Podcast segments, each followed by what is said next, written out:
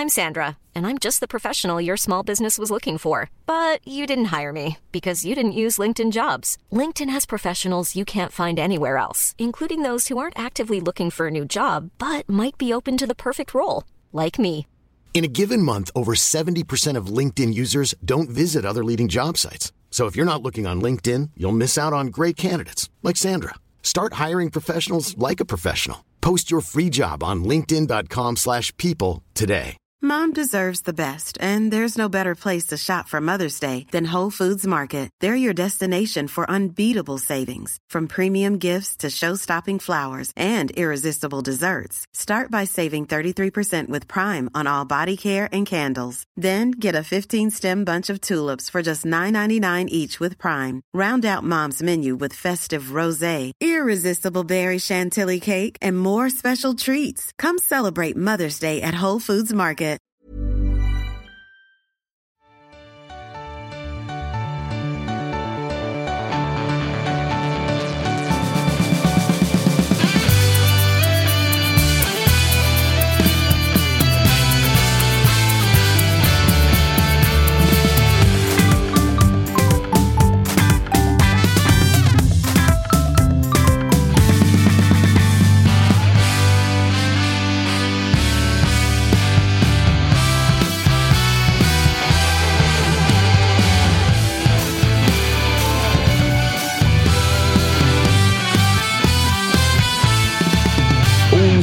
Är det. Vi är tillbaka. Det har varit precis som vanligt ett jävla äventyr med att eh, få hit gäster. Men i precis vanlig ordning, Kalle, så löser det sig alltid. Ja, alltså du och jag sitter här i alla fall och det är fan inte fy skam. Nej, det är en eh, jävligt bra start i alla fall. Vi, vi eh, har en stol tom.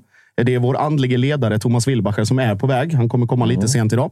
Eh, I övrigt... det var lunch nere på Sturehof. lite, lite snabbt surr med Bosse där. Kommer sista fem. Ja, ja precis. Eh, annars är vi, är vi kompletta. Det är Jonathan Sjöström längst inne i det som vi kallar för Marcus Happer-hörnet. Ja. Hur, eh, hur mår du? Hur känns det? Eh, nej, men eh, juli är ju slut nu, så det är ganska skönt. För vi har ju uppenbarligen ganska svårt att ta poäng i juli. Så att, eh, det, det ska bli skönt med augusti. Jag hoppas kanske på en liten Europaknall imorgon. Men eh, ja, det, jag har sett bättre dagar, så kan jag säga. Plus att min semester snart är slut också. Så det är ju Stark, kanske, kanske det som är värst. stark uppförsbacke låter det som.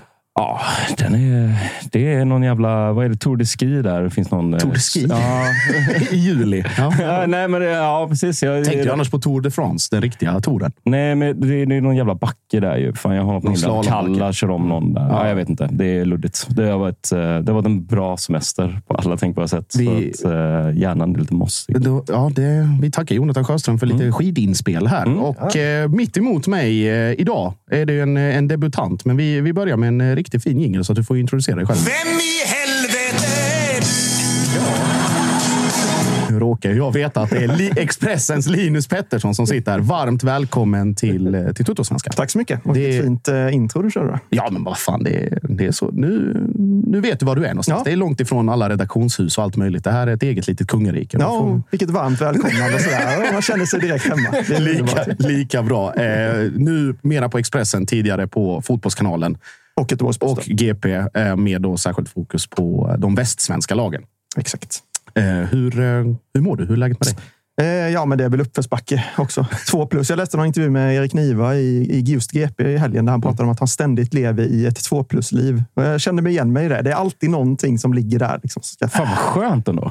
alltså, inte liksom behöva vara där nere och här uppe. Och liksom, utan bara Ständigt bara- takta på en ja. tvåtaktsmotor ute i skärgården någonstans. Tut, tut, tut, tut, tut, tut. Fan, fan vad Niva sålde in sitt liv som två plus riktigt dåligt. När man vet att för alla utifrån så är det ju det är garanterat fem plus. Ja, det är det ju Ja, garanterat. nästan. Men jag, jag kände igen mig i det där i alla fall. Två Ja. plus. Två plus. Eller två getingar då, om vi ska... Ja, ja, ja. Nej, det, är, det är bra att du går till plusskalan. Det gillar vi.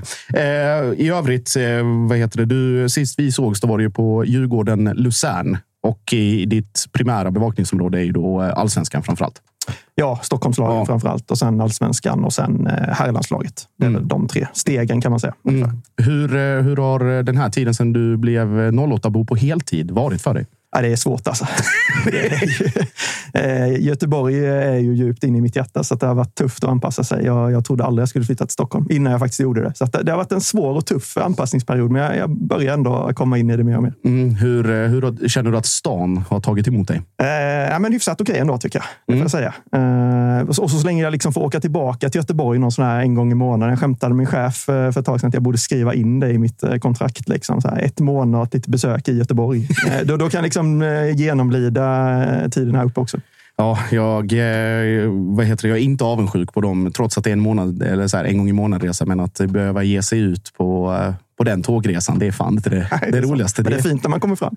Ja, när man väl, om man kommer fram och så vidare. Vi har, vi har ett jävla program idag. Vi har, ska ringa ner till Listerlandet här om, om ett par minuter och kolla läget med ytterligare en Tuttosvenskan debutant, Noel Törnqvist.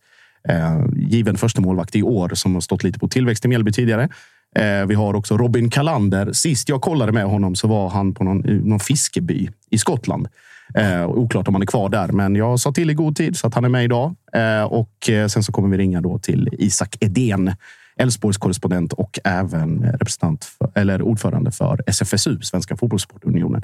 Men eh, om, vi, om vi börjar med, med dig Jonte inför morgondagen. Du är inte i Armenien, säger sig självt. Nej, eh, jag är inte det. För att eh, jag har en god vän som har planerat in ett bröllop som eh, börjar redan på fredagen. Så att det är... Tyvärr inte blev det inte Armenien, men i, i själsligt är jag där. Mm. Hur, många, hur många röststarka åker ner där då? Jag vet faktiskt inte riktigt exakt. Eh, Det jag har li, alltså de jag sett så är det väl ett eh, 20-30-tal kanske. Mm. Eh, Där någonstans. Eh, Även lite eh, danskar som bor i Armenien ska tydligen komma ner. Det, det gillar man ju. Eh, Kan ju ha att göra med att det är eh, eh, dansk tränare och sen Trenskov och Rajovic också. Då. Mm. Så det, blir, det blir nog en liten nordiskt hopkok där på Ja, en, ja, liten, sektionen. en liten ohelig allians får man väl ändå säga. Ja, men fan, vi har ju varit dansk. Vet du. Vi har haft dansk drottning i Ja, Kalmar. ja, så ja, att det det, finns därifrån. Mycket kopplingar där. Liksom. Ja, jag förstår. Mm. Men, men vi, eh, vi ser hur det går. Vad är liksom tankarna på, på förhand? Vad, vad tror du? Vad är känslan? Ja, men, eh, som vi pratade om i, i, i fredags så eh, tror jag att det finns goda möjligheter att vända. Eh, nu är vi ju i en svagare form. Vi har haft ett intensivt match, matchande den senaste tiden. Tre matcher nu på en vecka och sen så hade vi Varberg eh, söndagen innan där vi spelade med Emma mindre från minut 34. Så det var ju en körning det med. Eh, inte den eh, starkaste eller liksom den bredaste truppen heller. Så att, eh, det, det, det finns nog mycket som talar emot, men jag tycker att det vi såg i första halvlek och även under, till, vissa, till vissa delar under andra halvlek eh, i hemmamötet så finns det absolut möjligheter rent spelmässigt att vända på det. Sen, de kommer ju de kommer ju vara lika grisiga, om inte värre. Eh, spela på resultat. Eh, lär väl liksom ligga någon minut extra från minut ett i stort sett eh, när de går i gräset och tar sån jävla tid på sig. Och där hoppas jag att vi, vi är förberedda på det och skickar fram folk till domaren så fort det händer i stort sett och liksom verkligen är europeiska i, i sättet vi bemöter det och inte liksom stå med mössan i hand utan att nu jävlar. Mm. Det är lite som den i allsvensk eh, kontext, den så kallade klassiska AIK-ringen. Det vill säga att man, eh, Seb Larsson var ju väldigt tidigt fram och sen kom Lustig och sen var det plötsligt fyra, fem man som omringade varje domare. Så att, eh, får väl hoppas på något liknande. Linus, om vi, om vi tar Kalmars match mot, mot Blåvitt och det du noterade från den eller vad det liksom, efterspelet blev och sådär. Var, var ligger Kalmar och, och liksom, vad, vad kan deras säsong, åt vilket håll kan det gå? Svårt. Jag har sett Kalmar alldeles för lite i år för att kunna dra den. Det har du nog bättre koll på. Men jag förstår det som att Ja, men som sagt en svag form just nu och det är klart, torskar man mot IFK Göteborg just nu, då är, då är man rätt ner i det. Jag förstod också som att det skulle vara extremt varmt där nere. Runt Ja, typ 35 grader. och Ja, exakt. Ja, det är också en, en Och en, en mardrömsresa ner har jag också tolkat det som. Så förutsättningarna Ja, han fick inget inte- eh, flygtillstånd över Turkiet förstår jag det som. Så att, eh, de var tvungna att mellanlanda. Och, ja, Inget hade- chartrat flyg som det var. Jo, men det, Ja, det blev det jag tror att de har gjort det. Jag, jag ska låta det vara osagt, men det var ju tanken i alla fall att det skulle chartras från första början. Men de fick inget flygtillstånd över Turkiet. Nej, och det är klart, det, liksom, det är ju den här Europarutinen som vi ofta pratar om. Liksom, hur mycket man lär sig när man är ute. Och det är väl ju Kalmars första liksom, äventyr nu och det är klart att de kommer lära sig extremt mycket av det. Eh, sen tror jag också att de har alla förutsättningar att vända där nere. Det positiva är ju att man har tagit bort bortamålsregeln, så att 1-0 räcker ju ändå för förlängning. Liksom. Så att det, det finns ju ändå all- mycket att spela på eh, där nere. Eh, Men som sagt, ett tufft schema, lite för svaga form. Så det ska bli spännande att se hur, hur det går för dem. Mm, Jerevan borta på eh, förhand känns väl lagom kul kan man tycka. Ungefär så. Sen eh, om vi, ska, om vi då ska jinxa det. Jag kan ju göra det hur mycket jag vill. Men om Kalmar skulle gå vidare, är Bode som väntar med allra högsta sannolikhet. Och det är ju, vad, vad ska jag säga, 2-0 eller 5-0 i dubbelmöte. Eh,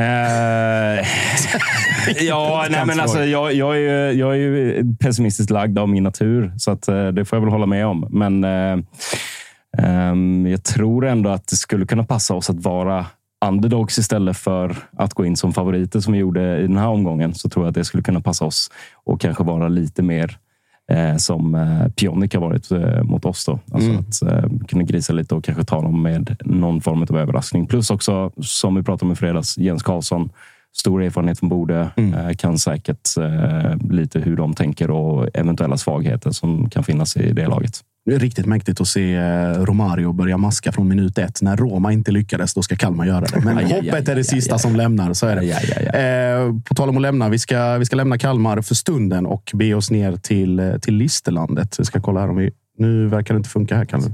Vi kikar på det. Eh, vi pratar med, med Noel Törnqvist, men innan vi, innan vi får honom där, eh, mycket kort eh, kring nu, när vi är på målvaktsfronten. Så eh, Malcolm Nilsson Särqvist i eh, Halmstad som meddelar via klubbens hemsida att han tar en paus på obestämd tid eh, på grund av en längre tids kamp med eh, mental, mental ohälsa.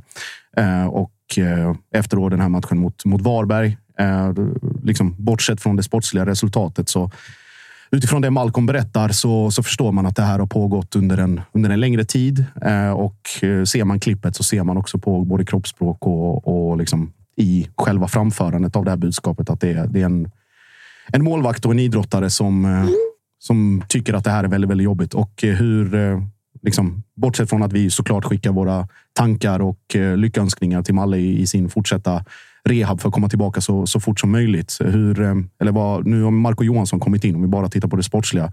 Eh, vad, vad innebär det här tappet rent, rent sportsligt för, för HBK? Nej, men klart, han har ju varit extremt bra den här säsongen också. Vi vet ju att han har ryktats till större klubbar, både i, ja, framförallt i Sverige tidigare också. Så det är klart att det kommer bli ett tapp. Eh, Marco är ju i grunden kanske en väldigt bra målvakt, men haft det lite tufft och varit på lite olika äventyr, både i Gais och utomlands på lite olika nivåer. Och sådär. Eh, så det är klart att det kommer bli ett tapp. Men just det här med psykisk hälsa, det är ju faktiskt, eller psykisk ohälsa, är faktiskt mycket vanligare än man tror faktiskt i, i fotbollen. Ehm, det gjordes ju ganska nyligen en kartläggning kring liksom elitfotbollen i, i Sverige. Och rätt skrämmande siffror ändå. Jag tror att det var var fjärde tränare och var fjärde spelare, ungefär 50 spelare kanske, som hade lite de här depressions och liksom ångest och sånt där. Så att det förekommer där, där ute i väldigt hög grad. Ehm, Sen tycker jag det är bra att det har kommit upp till ytan. Det är många som har vågat gå ut och prata om det. Ja, det, var- det, det, det jag det är skulle det säga. att- positiva. Liksom, att Ja, men precis. det finns att- där, men de senaste åren har fler och fler lyft upp det. Liksom.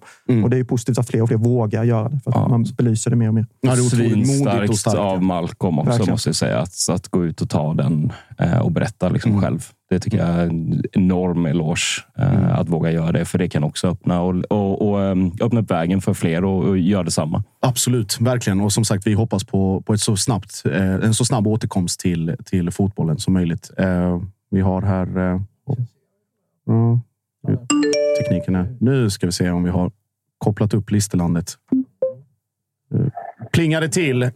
Eh, Noel Törnqvist, Mjällby AIF. Varmt välkommen till eh, Tuttosvenskan. Tack så mycket. Tack så mycket. Är det, är det det nya gymmet du sitter?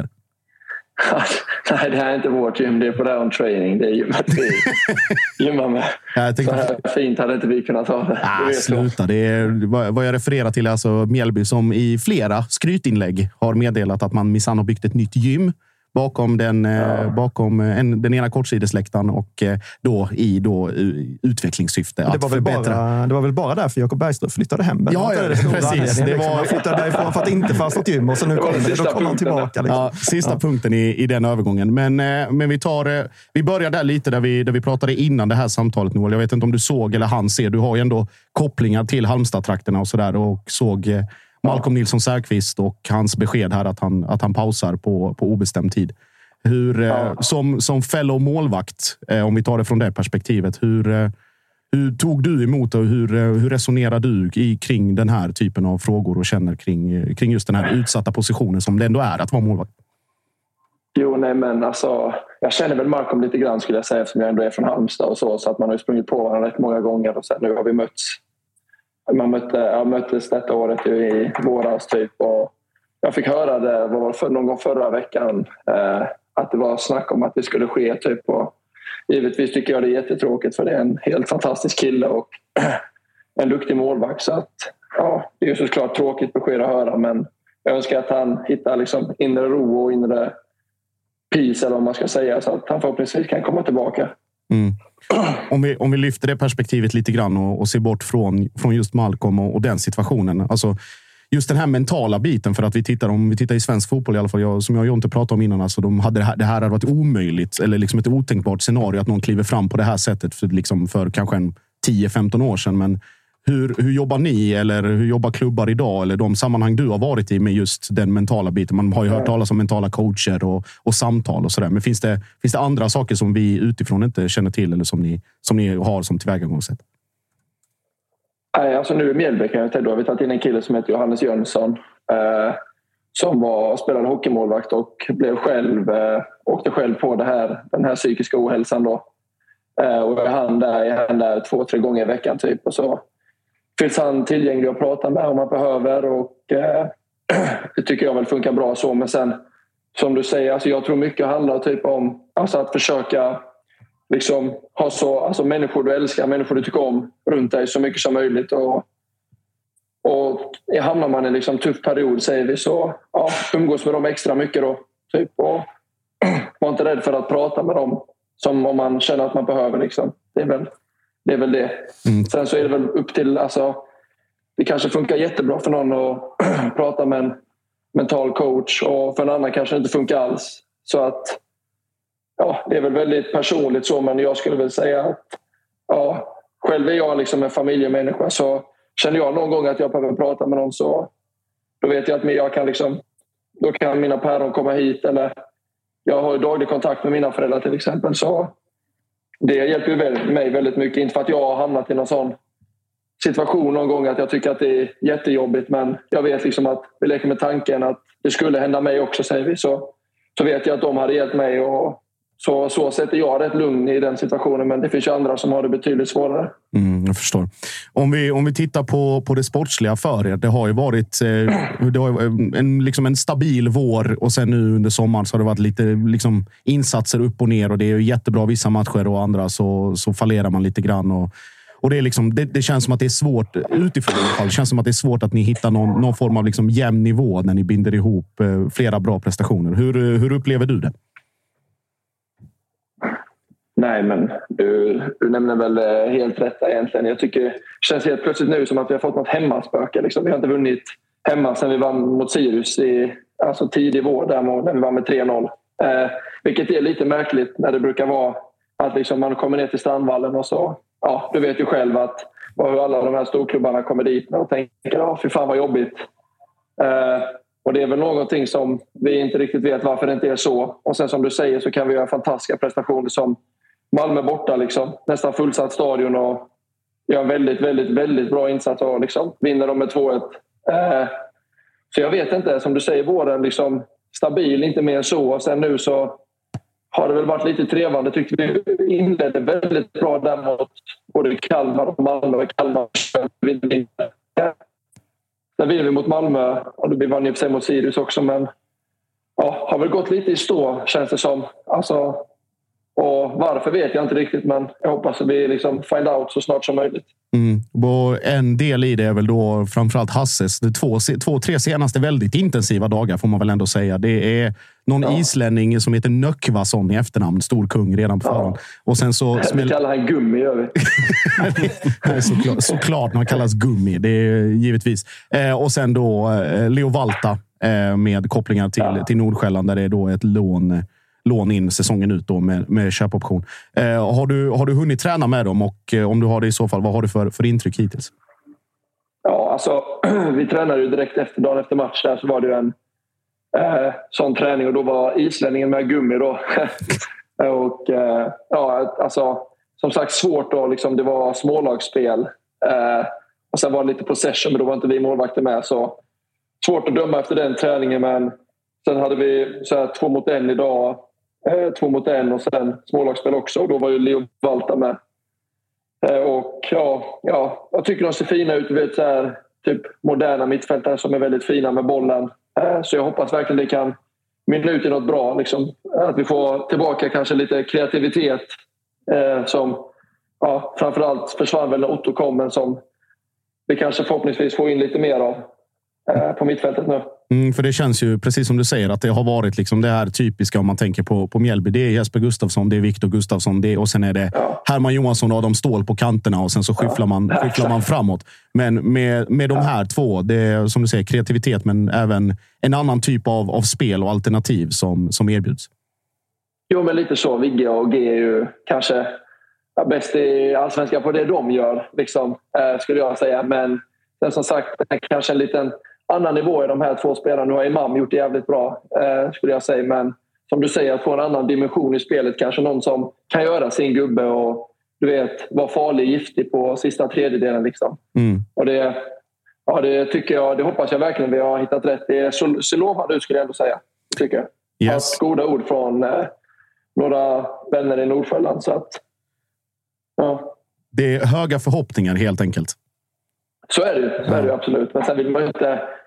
Eftersom jag inte känner till dem sedan innan så vill man ju inte gå in med för höga. Utan man går väl in med bra eh, förväntningar om man säger så. Mm. Eh, Jag, jag kikar lite på, på tal om förväntningar. Jag kikar på schemat här framöver. Varberg borta efter deras eh, historiska verksamhet borta på, på Örjansvall. Och sen är det då Mjäl, sen är det Malmö hemma och Elfsborg borta rakt efter. Eh, spontana tankar Ja. kring, eh, kring vad som väntar.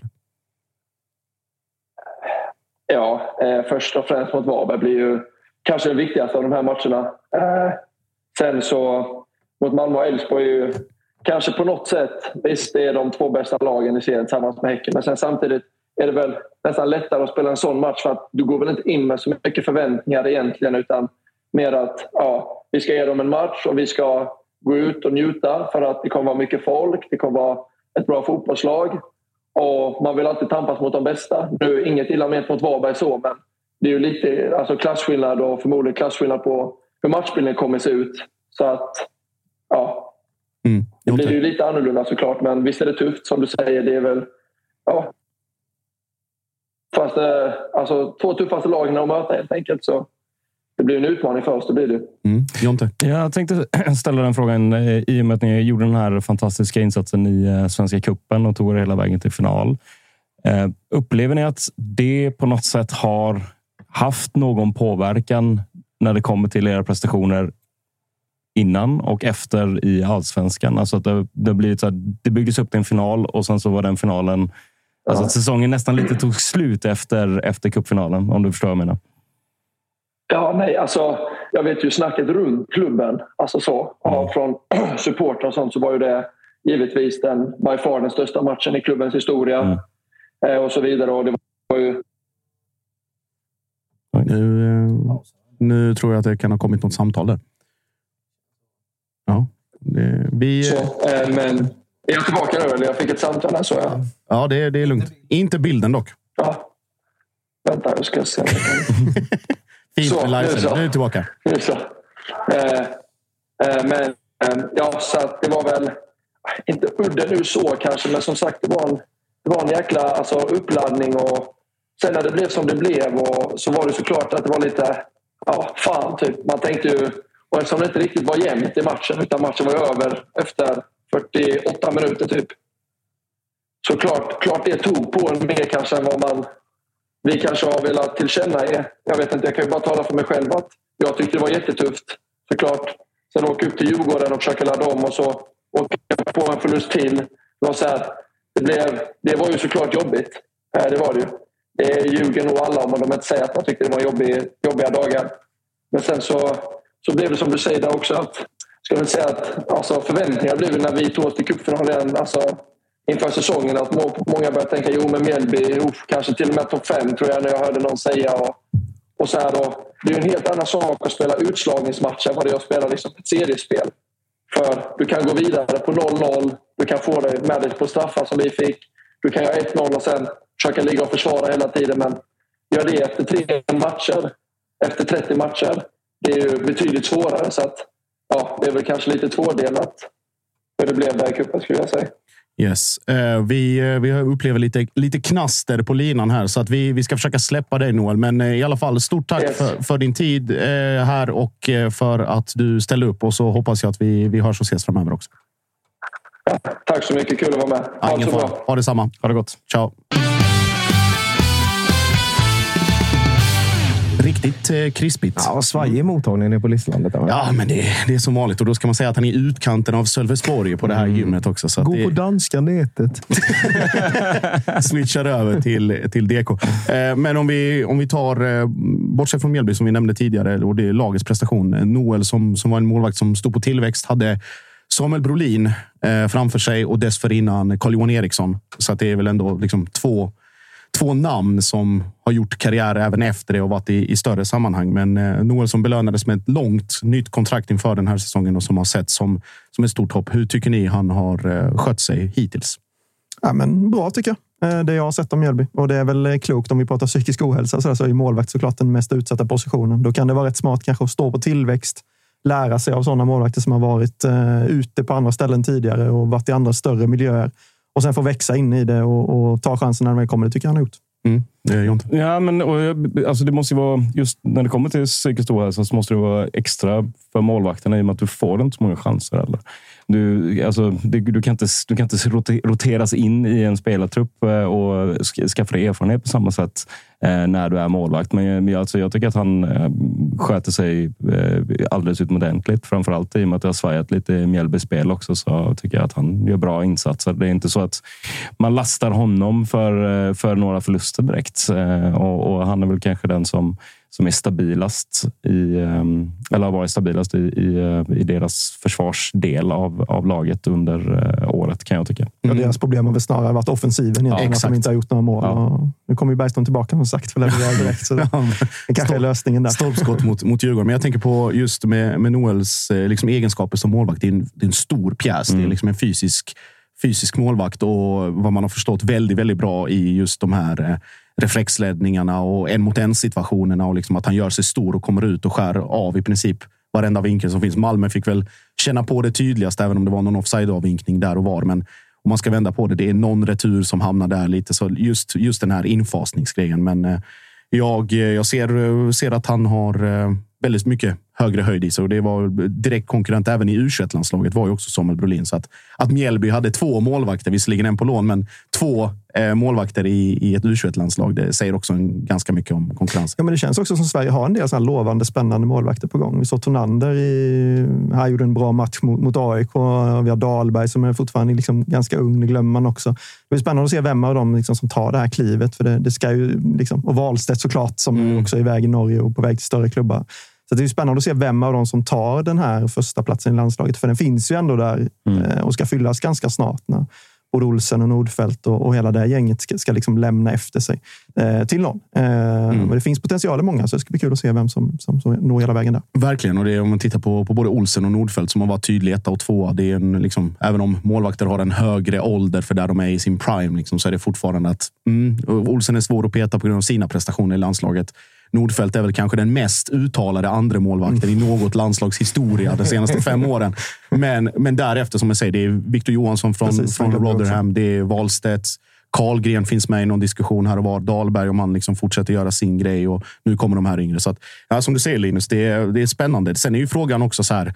Hur står sig våra målvakter i en internationell konkurrens? Alltså om man bara tänker på, på Olsen som ändå gör det han gör i landslaget. Det är skralt med speltid och det har varit många klubbyten och så där. Nordfeldt också, efter, eller, given i Turkiet, kommer tillbaka till AIK, men står i AIK och i det läget de är i, hur mycket väger det liksom, utomlands och, och i de sammanhangen?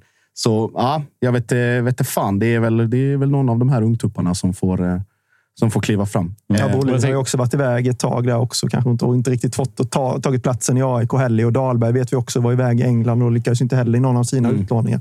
Så det kan absolut säga någonting om att nivån kanske inte riktigt är där, men potentialen finns det absolut.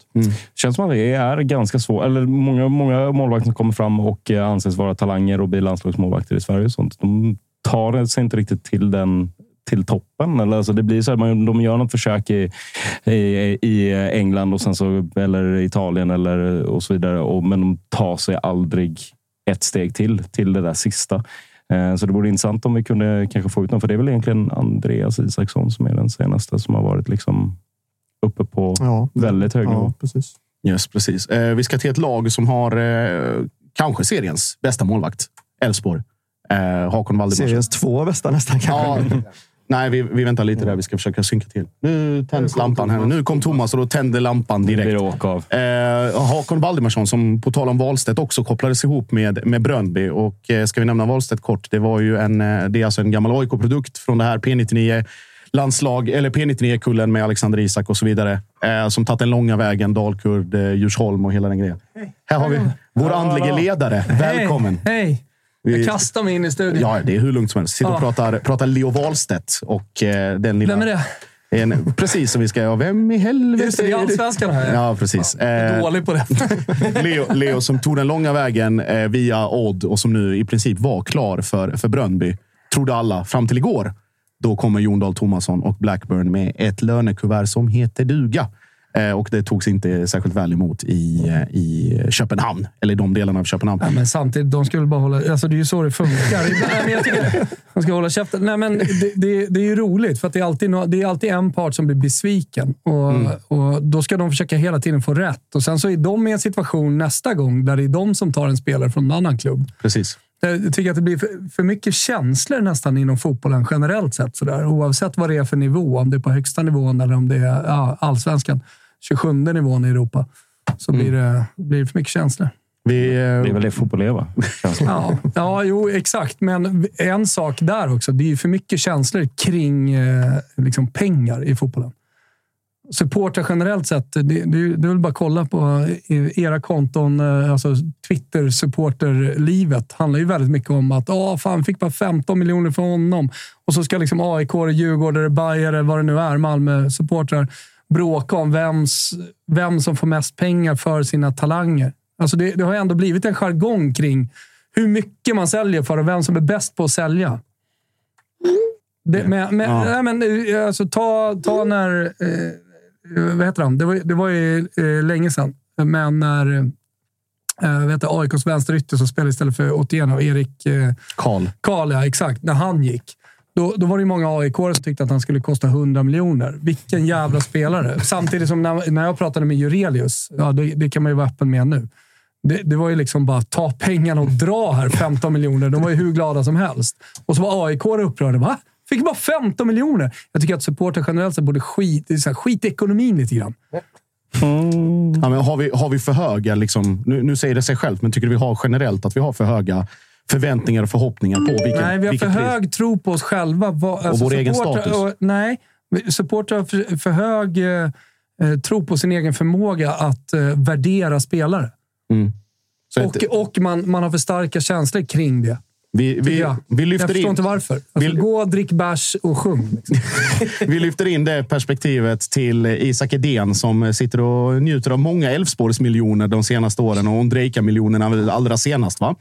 Eh, ska, ska, vi, ska vi supportrar... Firas ju mer än en titel. Ja, ska vi supportrar hålla käften och sluta prata om pengar och fokusera på det som är viktigt på Det är, inte, riktigt? det, det är inte det, men jag tycker att det har, liksom tagit, det har, tagit, det har, alltså det har tagit över fotbollsvärlden lite. Det är även internationell fotboll. Mm. Alltså det, det, det, det, har blivit, det är ju en stor del av fotbollen. Men när supportrar sitter och, och diskuterar, ja, jag, jag, jag är med i lite Fiorentina-forum, både italienska och svenska också. Där, där sitter folk och pratar liksom om att 28 för Amrabat, vad fan, vi ska göra 40 för honom. Men vad fan, det är liksom, skit i det. Mm. Isak, spontana tankar? Ja, nej, men det är ju klart att vi, vi ska fokusera på att dricka bärs och gå på fotboll. Det är väl det, är väl det bästa med supporterskapet. Um, nej, men det är klart, sen finns ju hela den här grejen. Uh, vad är det? 92 procent av alla fotbollsresultat kan uh, synas i hur mycket pe- pengar klubbarna lägger på löner och sådär.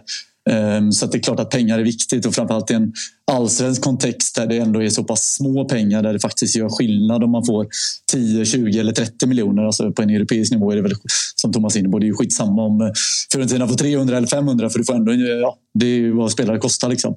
Mm. Men på en allsvensk nivå så är det ju ändå skillnad på att få 20 och 40. Liksom. Jag, jag, tror det snarare är liksom så här, dels jublet över att få mycket pengar för en spelare och dels liksom supportens egna förmåga att värdera spelare.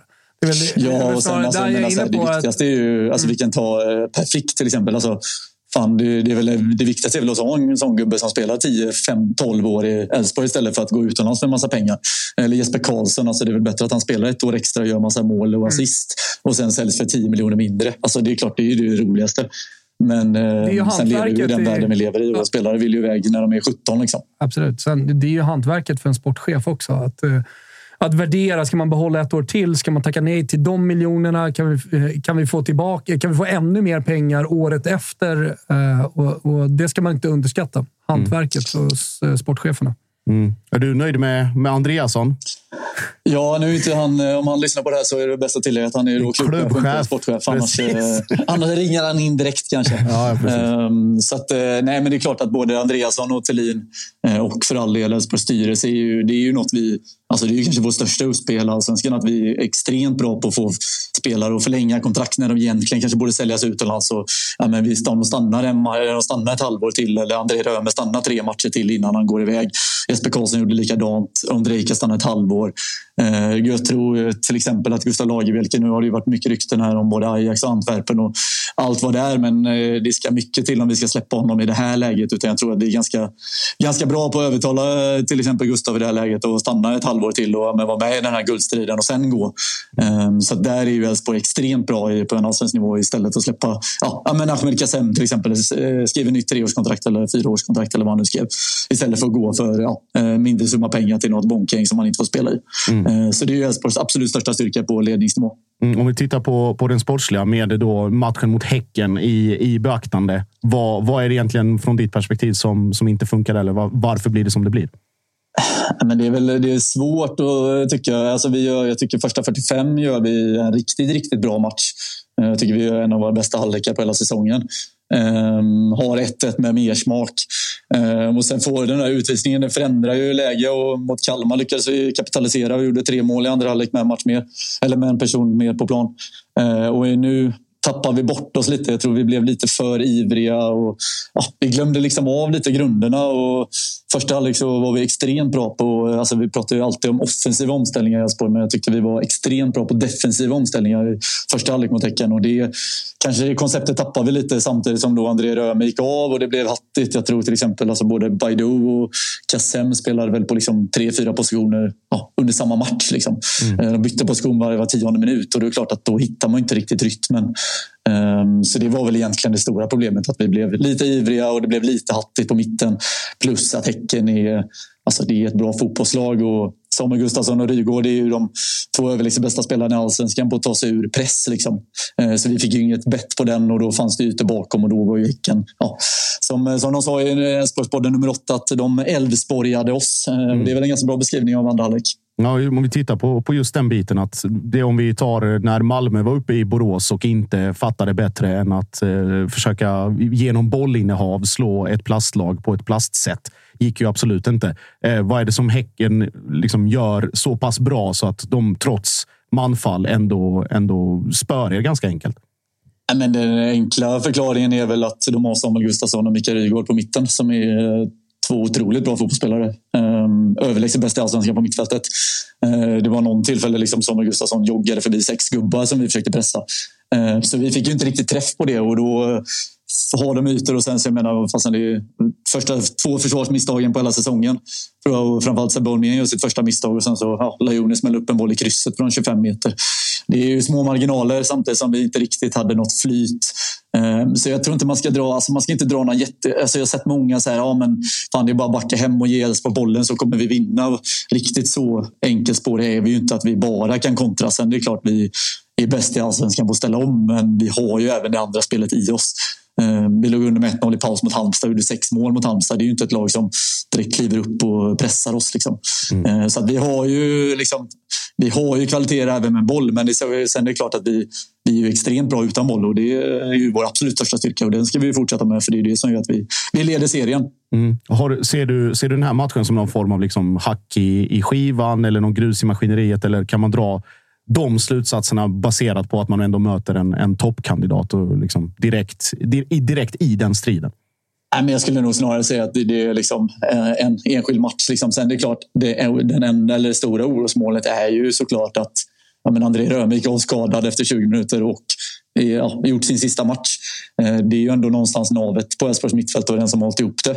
Eh, hade han varit kvar resten av hösten så hade jag inte varit ett dugg orolig. Nu är det ju ändå den här lilla, lilla huvudbryn att så här, fan, eh, står vi och faller med vår defensiva mittfältare här. Men jag tror ändå vi kommer studsa tillbaka här. Jag tycker det finns så pass mycket kvalitet. Och, um, vi gjorde ju inte en liksom, ja, andra halvlek var usel, men det det får man väl göra första gången på hela säsongen. Liksom. Mm. Det som gör mig mörkrädd är väl just att ni har ju spelat in det här inne mittfältet i övrigt, bortsett från den här. Hjälp mig med namnet på den här nya dansken.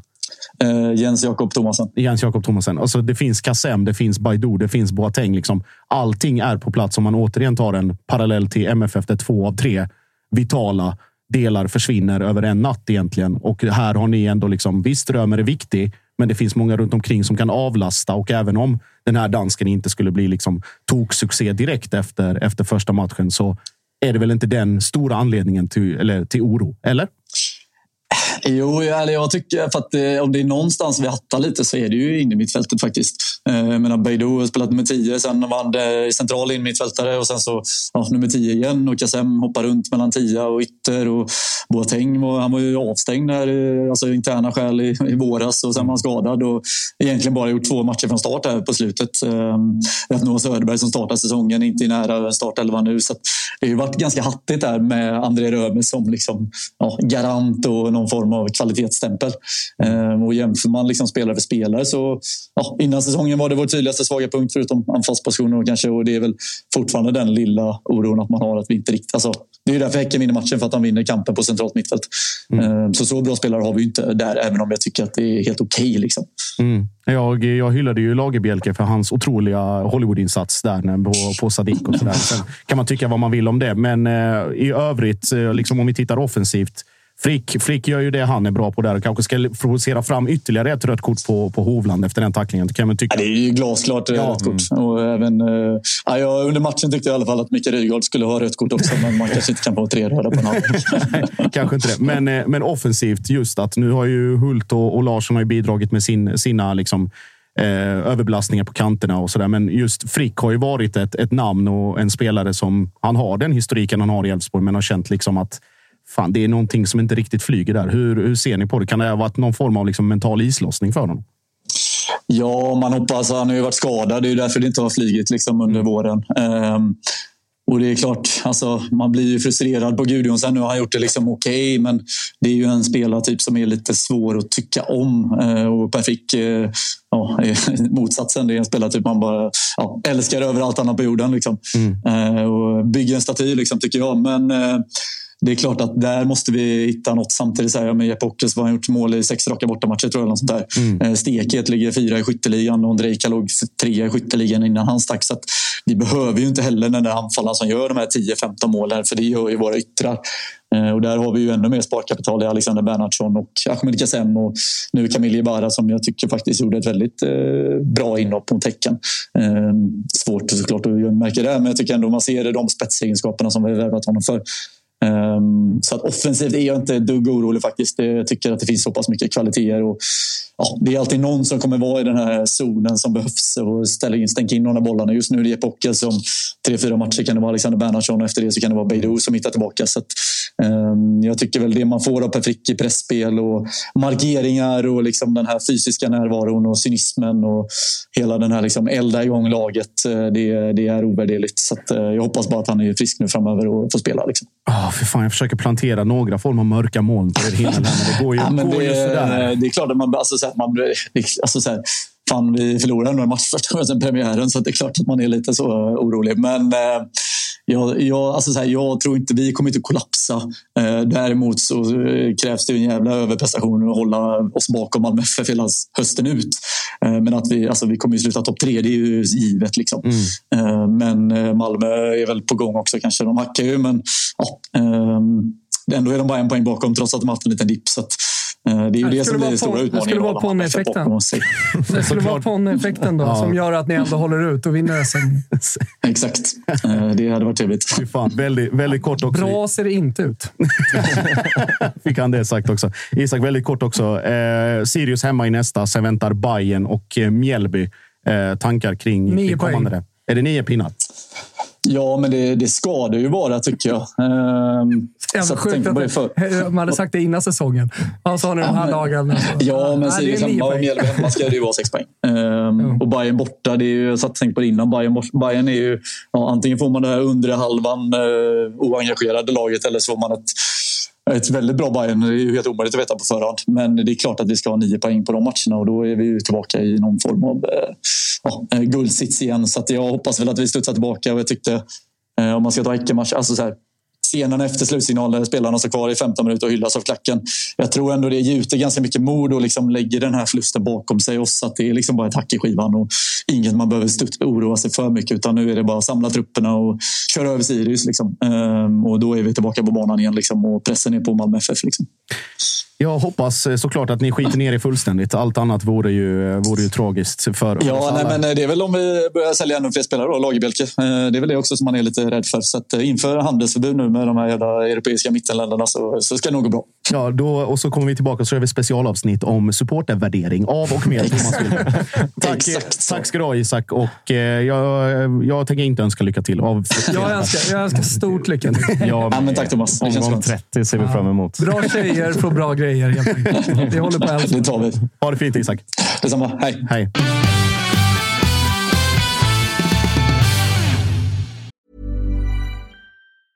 Many of us have those stubborn pounds that seem impossible to lose, no matter how good we eat or how hard we work out. My solution is PlushCare. PlushCare is a leading telehealth provider with doctors who are there for you day and night to partner with you in your weight loss journey. They can prescribe FDA-approved weight loss medications like Wagovi and Zepbound for those who qualify. Plus, they accept most insurance plans. To get started, visit plushcare.com slash weight loss. That's plushcare.com slash weight loss. I'm Sandra, and I'm just the professional your small business was looking for. But you didn't hire me because you didn't use LinkedIn jobs. LinkedIn has professionals you can't find anywhere else, including those who aren't actively looking for a new job but might be open to the perfect role, like me. In a given month, over 70% of LinkedIn users don't visit other leading job sites. So if you're not looking on LinkedIn, you'll miss out on great candidates like Sandra. Start hiring professionals like a professional. Post your free job on linkedin.com/people today. Ja, Linus. Jävla soligt. Ja, Fan, blev soligt. glad. Alltså. Kom in här lite deprimerad, eh, så pratar vi lite Elfsborg. Alltså, blir, man, blir man solig och glad. Blir du solig av Elfsborg, Linus? Eh, inte av deras insats senast. Nej. Eh, blev man inte. Eh, men jag tror att den, deras, alltså det kommer nog inte bli så mycket negativ effekt för dem. Tror jag. jag tror snarare att det blir positiv effekt för Häcken. eh, Att de liksom lyckas eh, göra det här taktiska skiftet som de gjorde i paus. Ner på fembackslinje, upp med Lajoni på topp. Som var alltså, snabb. Alltså. Långa ben och alltså, de löpningar han tog där uppe. Ja, han kan- extremt ja. eh, imponerande Jag gick faktiskt. ut med namnet Älgen Ja, där det- på honom. Det var ett jävla tryck i, i de dojorna där. Och de som ändå har varit lite ifrågasatta efter förlust mot Värnamo, 0-0 i Champions League-kvalet och sådär. Det har funnits lite frågetecken kring Häcken ändå tycker jag. Uteblivna värvningar, ingen Benny Traoré-ersättare. Att få den här effekten tror jag, med en man mindre. Jag tror den kommer bli extremt mycket mer positivt för dem än vad det blir negativt för Elfsborg. Mm, och de viskningarna man hör kring Häcken är ju att de inte är färdiga. Det ska kan- värvas mer. Det Oh ja. ska absolut Det ska värvas. definitivt värvas mer. Eh, nu har de ju plockat in två unga afrikaner igen och där vet vi ju vilken träffprocent de har. Eh, sen ska man väl inte ha för höga förväntningar på dem, om vad jag har förstått det riktigt. Eh, Dembe, anfallaren där, har ju mest liksom, man sett på juniornivå. Och så där. Det kommer nog ta lite tid att fasa in honom. Eh, Severin Ytten däremot är tydligen en av de snabbaste spelarna som ASEK någonsin har fått fram. Och någon sa att de hade satt en GPS på han nu under den första Häckenträningen. Eh, och han hade nått upp i siffror som man inte har sett innan, i, eller som ingen i A-laget hade nått upp i. Så där kan man nog ändå ha lite förväntningar. Det kanske inte är någon ny liksom Benny Traoré. Han var ju extremt hypad redan när han kom. Men det finns nog lite där och vi vet vilket track record Häcken har med talang från A6. Ska vi ge, ska vi ge fan och ringa Kalander bara? Det, Vi alltså, bara skiter i det här. vi, helvete vad det kommer gå undan på konstgräset på Bravida. Alltså. Det finns fart Det- där, ja. om jag har förstått det rätt. Men men inte bara den biten, men just alltså så här, visst, man säger så här, ja, men det är tapp, men samtidigt de pengarna som kommer in nu. Nu är ju Sheffield vad det är. Det vet vi sedan tidigare att det har varit lite problem med, med utbetalningar. Så här. Det är ett Premier League-lag. Man vet att det kommer komma in. Eh, sen Martin Eriksson med dem. Dels Assex-spåret, men även de här. Alltså Lajoni pinpointad på sitt sätt. Kamara, det blev vad det blev, men alla alltså, saker finns på plats. Det är liksom bara små liksom, parametrar som ska skruvas på. Och om man eh, liksom de här eh, spelarna som det pratas om eller ryktas om in Kommer de, då, då, blir det, då pratar vi ett trefrontskrig som heter duga, som kanske är sällan skådat i allsvenskan. Ja, verkligen. Men jag tycker ändå det finns lite frågetecken. För jag har varit väldigt positiv till Martin Eriksson de senaste, ända sedan han tog över egentligen. Mm. Hur bra han har, har gjort det i Häcken och hela tiden varit förberedd för alla försäljningar och allting. Det har alltid funnits spelare där. Liksom när Jeremejeff försvann, men då fanns Beni där redan. Nu tycker jag det är ett litet, litet hack i skivan att man inte har den där tydliga nian. För det blir det troligtvis, ja det blir ju Kamara eller Trepsevski som startar ikväll. Och jag tycker inte det är tillräckligt bra eh, när man kliver in i ett Champions League-kval eller en guldjakt. Det kan ju Jag vara tycker också faktiskt för att att, det- man gick för det så hårt förra, förra hösten. Liksom. Att man, eh, alltså att man valde Ja. att hålla Jeremejeff och sen så inte hade liksom den rullen. Så då blir det lite hack i skivan. För, att, för det är ju ofta så mindre svenska klubbar eller föreningar behöver göra. Att, att, eh, att det blir ett hack i skivan för att du går för det. För du kommer tappa mycket spelare efteråt. Och sen är det ju svårt, alltså ska du köpa en, en, en etta, nummer nio, då kostar det. Vi ser ju vad AIK betalar för Pittas nu, eller vad det har ryktats Exakt. om. Det är mellan 10-15 miljoner. Det kan vara ganska billigt om du ska köpa en etablerad anfallare. Liksom. Det Häcken har gjort bra tidigare är att de har hittat de här som har kanske ja, men Beni som kunde vänta till Jeremejeff var klar och stack och då kunde slå. Det är de spelarna som Häcken har varit väldigt bra på. Jeremejeff också när han kom från Kviding en gång i tiden för länge sedan. Att liksom man kan ta in en som är nummer två som är redo att slå när ettan försvinner. Och där har det inte riktigt träffat rätt den här gången tycker jag. Mm, på tal om att träffa rätt. Eh, vår, direkt från den skotska fiskebyn tänkte jag, men istället ser det ut som eh, vardagspiss i Göteborg eller på Hisingen eller vad du nu än befinner dig. Robin Kalander, varmt välkommen. Tack så mycket. Tack så mycket.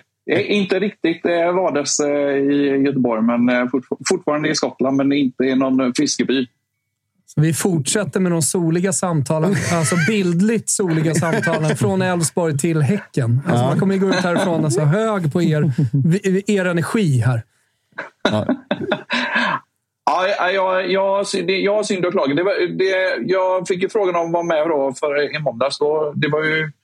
Eh, eller, ja, jag, jag, tänker på efter Värnamo var jag inte, då var jag inte tuff. Kan jag säga. Då var det rätt mörkt, djupt ner i källaren. Men, eh, men efter senaste matchen så var det jäkligt soligt igen. Mm, Vi, vi tar vidare där, eh, där Linus avslutade. Just att den här nio positionen. Nu testades ju eh, Sadik här eh, mot Elfsborg. Gick sådär, får man väl säga. Nu löste ni det ändå. Men har det, har det varit någonting som ni liksom har eh, bland supportrarna har snackat om eller lyft fram eller varit oroliga för på något sätt? Trots att allting annat runt omkring är ju så jävla soligt hela tiden. Nej, men tveklöst. Det, det, det, det är en frustration som har, eh, som har vuxit eh, sig starkare för, eh, egentligen för varje match som vi plågsamt har sett att vi inte har något riktigt bra alternativ där nu. Mm. Och eh, vad, liksom, har det, vad, vad har man pratat om för termer av egenskaper? Är det liksom en Jeremejeff-kopia eller något mer djupgående som kan synka med kantspelarna? Eller vad, vad är det man har efterfrågat egentligen? Ja, Det, man har efterfrågat är en funktionell eh, anfallare. Ola? Jag, Kamara. nej, ja, men jag, jag tänker att det, eh, med tanke på att eh, Beni och eh, Jeremejeff båda har funkat riktigt bra eh, och är så olika som fotbollsspelare så tror jag att vi får vi bara en en fotbollsspelare som, ja, en, en duktig fotbollsspelare som har näsa för mål så, så kommer han att funka bra i vårt spel. Mm. Om man tittar på, på de två andra där uppe i toppen som är där tillsammans med er. Nu, Malmö kommer senast från sin svacka och Elfsborg har väl egentligen fram till nu sett, sett ut som laget man ska slå. Medan ni själva har varit... Det har varit någon enstaka insats här och var. Jag tänker Halmstad borta och sen någon till nu, säger du mot Värnamo till exempel. att det är inte samma Häcken som vi var vana vid och var bortskämda med förra året. Det, vad, vad tror du det kan bero på?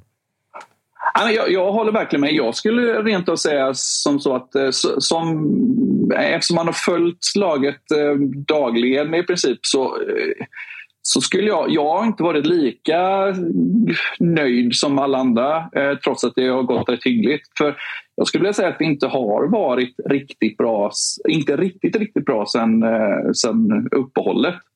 Men och, och egentligen nu senast matchen mot Elfsborg som vi träffar rätt. Så jag, jag är verkligen med på det som Linus sa om att eh, jag tror att den här matchen är jäkligt betydelsefull. Jag tror inte att det finns någon form av liksom, eh, något dåligt självförtroende i truppen och så utan det, det är mest som supporter. Jag tyckte att jag, vi har inte varit lika bra som vi var i fjol och inte lika bra som vi var i våras.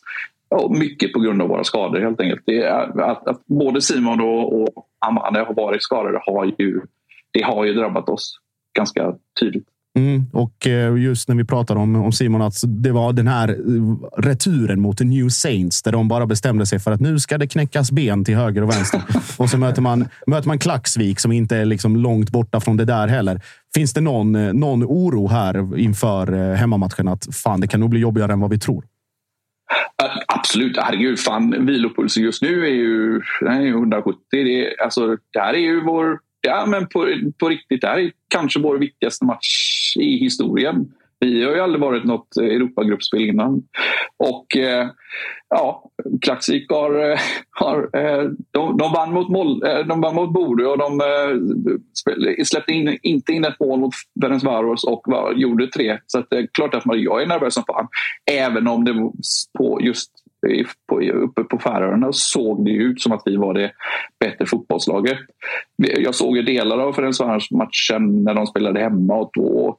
Alltså, de Ferencvaros var ju riktigt, riktigt sega. Alltså. Mm. Så att, eh, jag, jag, hopp, jag har fortfarande väldigt stora förhoppningar. Eh, jag tror att vi, kan, att vi borde kunna eh, lösa det. Men självklart är jag supernervös. Det låter ungefär likadant som när jag satt och snackade med Erik Friberg och vad heter han som ska till Norge nu? Till, till Stavanger. Hampus Andersson, Sarpsborg. Ja, just det. Ja, Sarpsborg. Ja, exakt.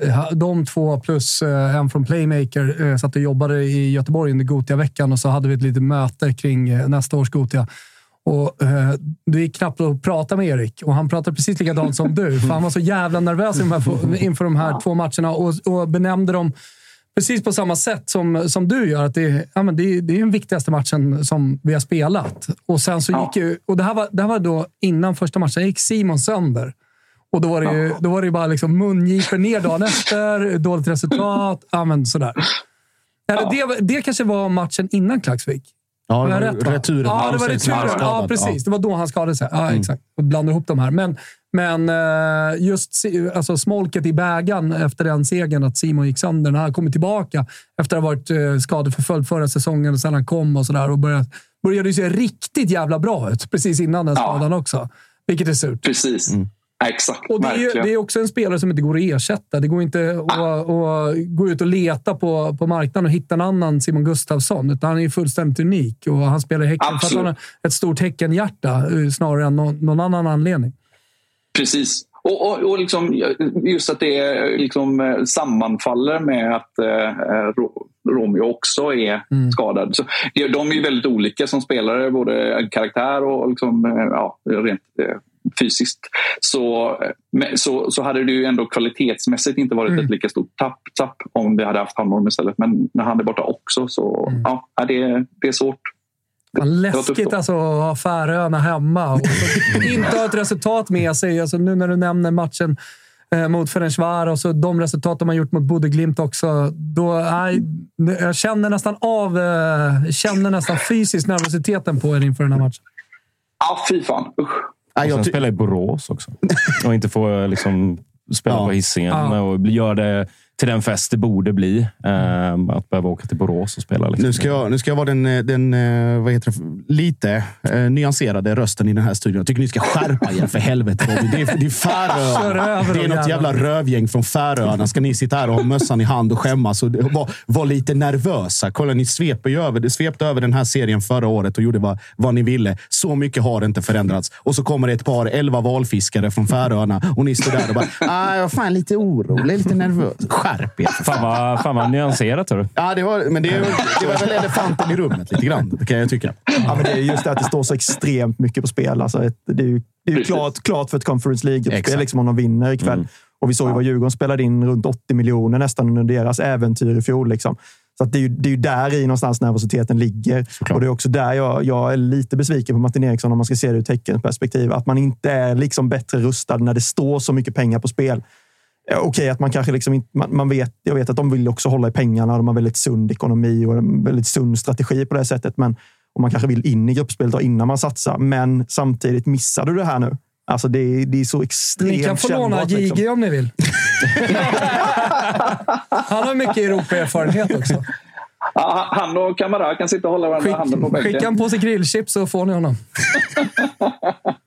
Det är lugnt. Nej, min, min best friend forever är från Färöarna, så jag har sett den färöiska mentaliteten på nära håll. Så jag, jag, jag är med på nervositeten här. Alltså, de kan plocka fram valfiskaren i, i sig själva om det behövs. Men det var ju väldigt roligt tyckte jag. Det står ju både i GP och Sportbladet idag att planen i Färöarna, läste ni det? Att den, den var ju så liten att jag tror jag kollade lite snabbt på liksom tävlingsbestämmelser för allsvenskt. Den hade inte godkänts för liksom allsvenskt spel.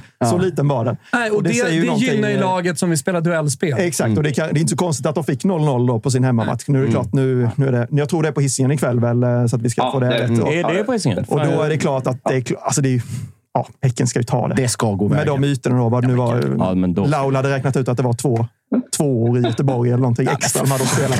Det är ju bara att rulla boll nu. Liksom. Ja, ja, ja. ja men eh, med det sagt, en sista, en sista snabb grej också. Robin. Vi var inne på det med, med Linus tidigare. Det, det viskas ju ganska högt ändå om att det kommer in lite mer, eh, lite mer anfallskraft. Eh, både, både här och var. Eh, känner du, förutom nian, finns det någon position som du känner att spontant, givet skadeläget och så vidare, att här behöver vi verkligen fylla på?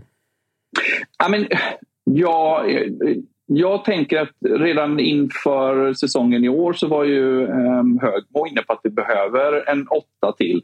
Vi har ju, vet du det, um, Dabo har ju fungerat, eh, hoppat in där, men jag, jag tycker ändå att det känns nu när vi ja, i, mot, mot Elfsborg så ställde vi upp med, med Sana istället. Och, och, och ja, men jag, jag tror att det är en riktigt bra, en riktigt bra åtta hade, hade suttit väldigt eh, väl också, tror jag. Ja, hör man, eh, hör man viskningarna, lyssnar ännu närmare på dem så kan det nog smälla till rätt rejält om man får eh, sin information rätt. Där. Så du kan nog, det där smilet som sträcker sig från fönster till fönster kan nog bli så det täcker hela skärmen här snart, Robin.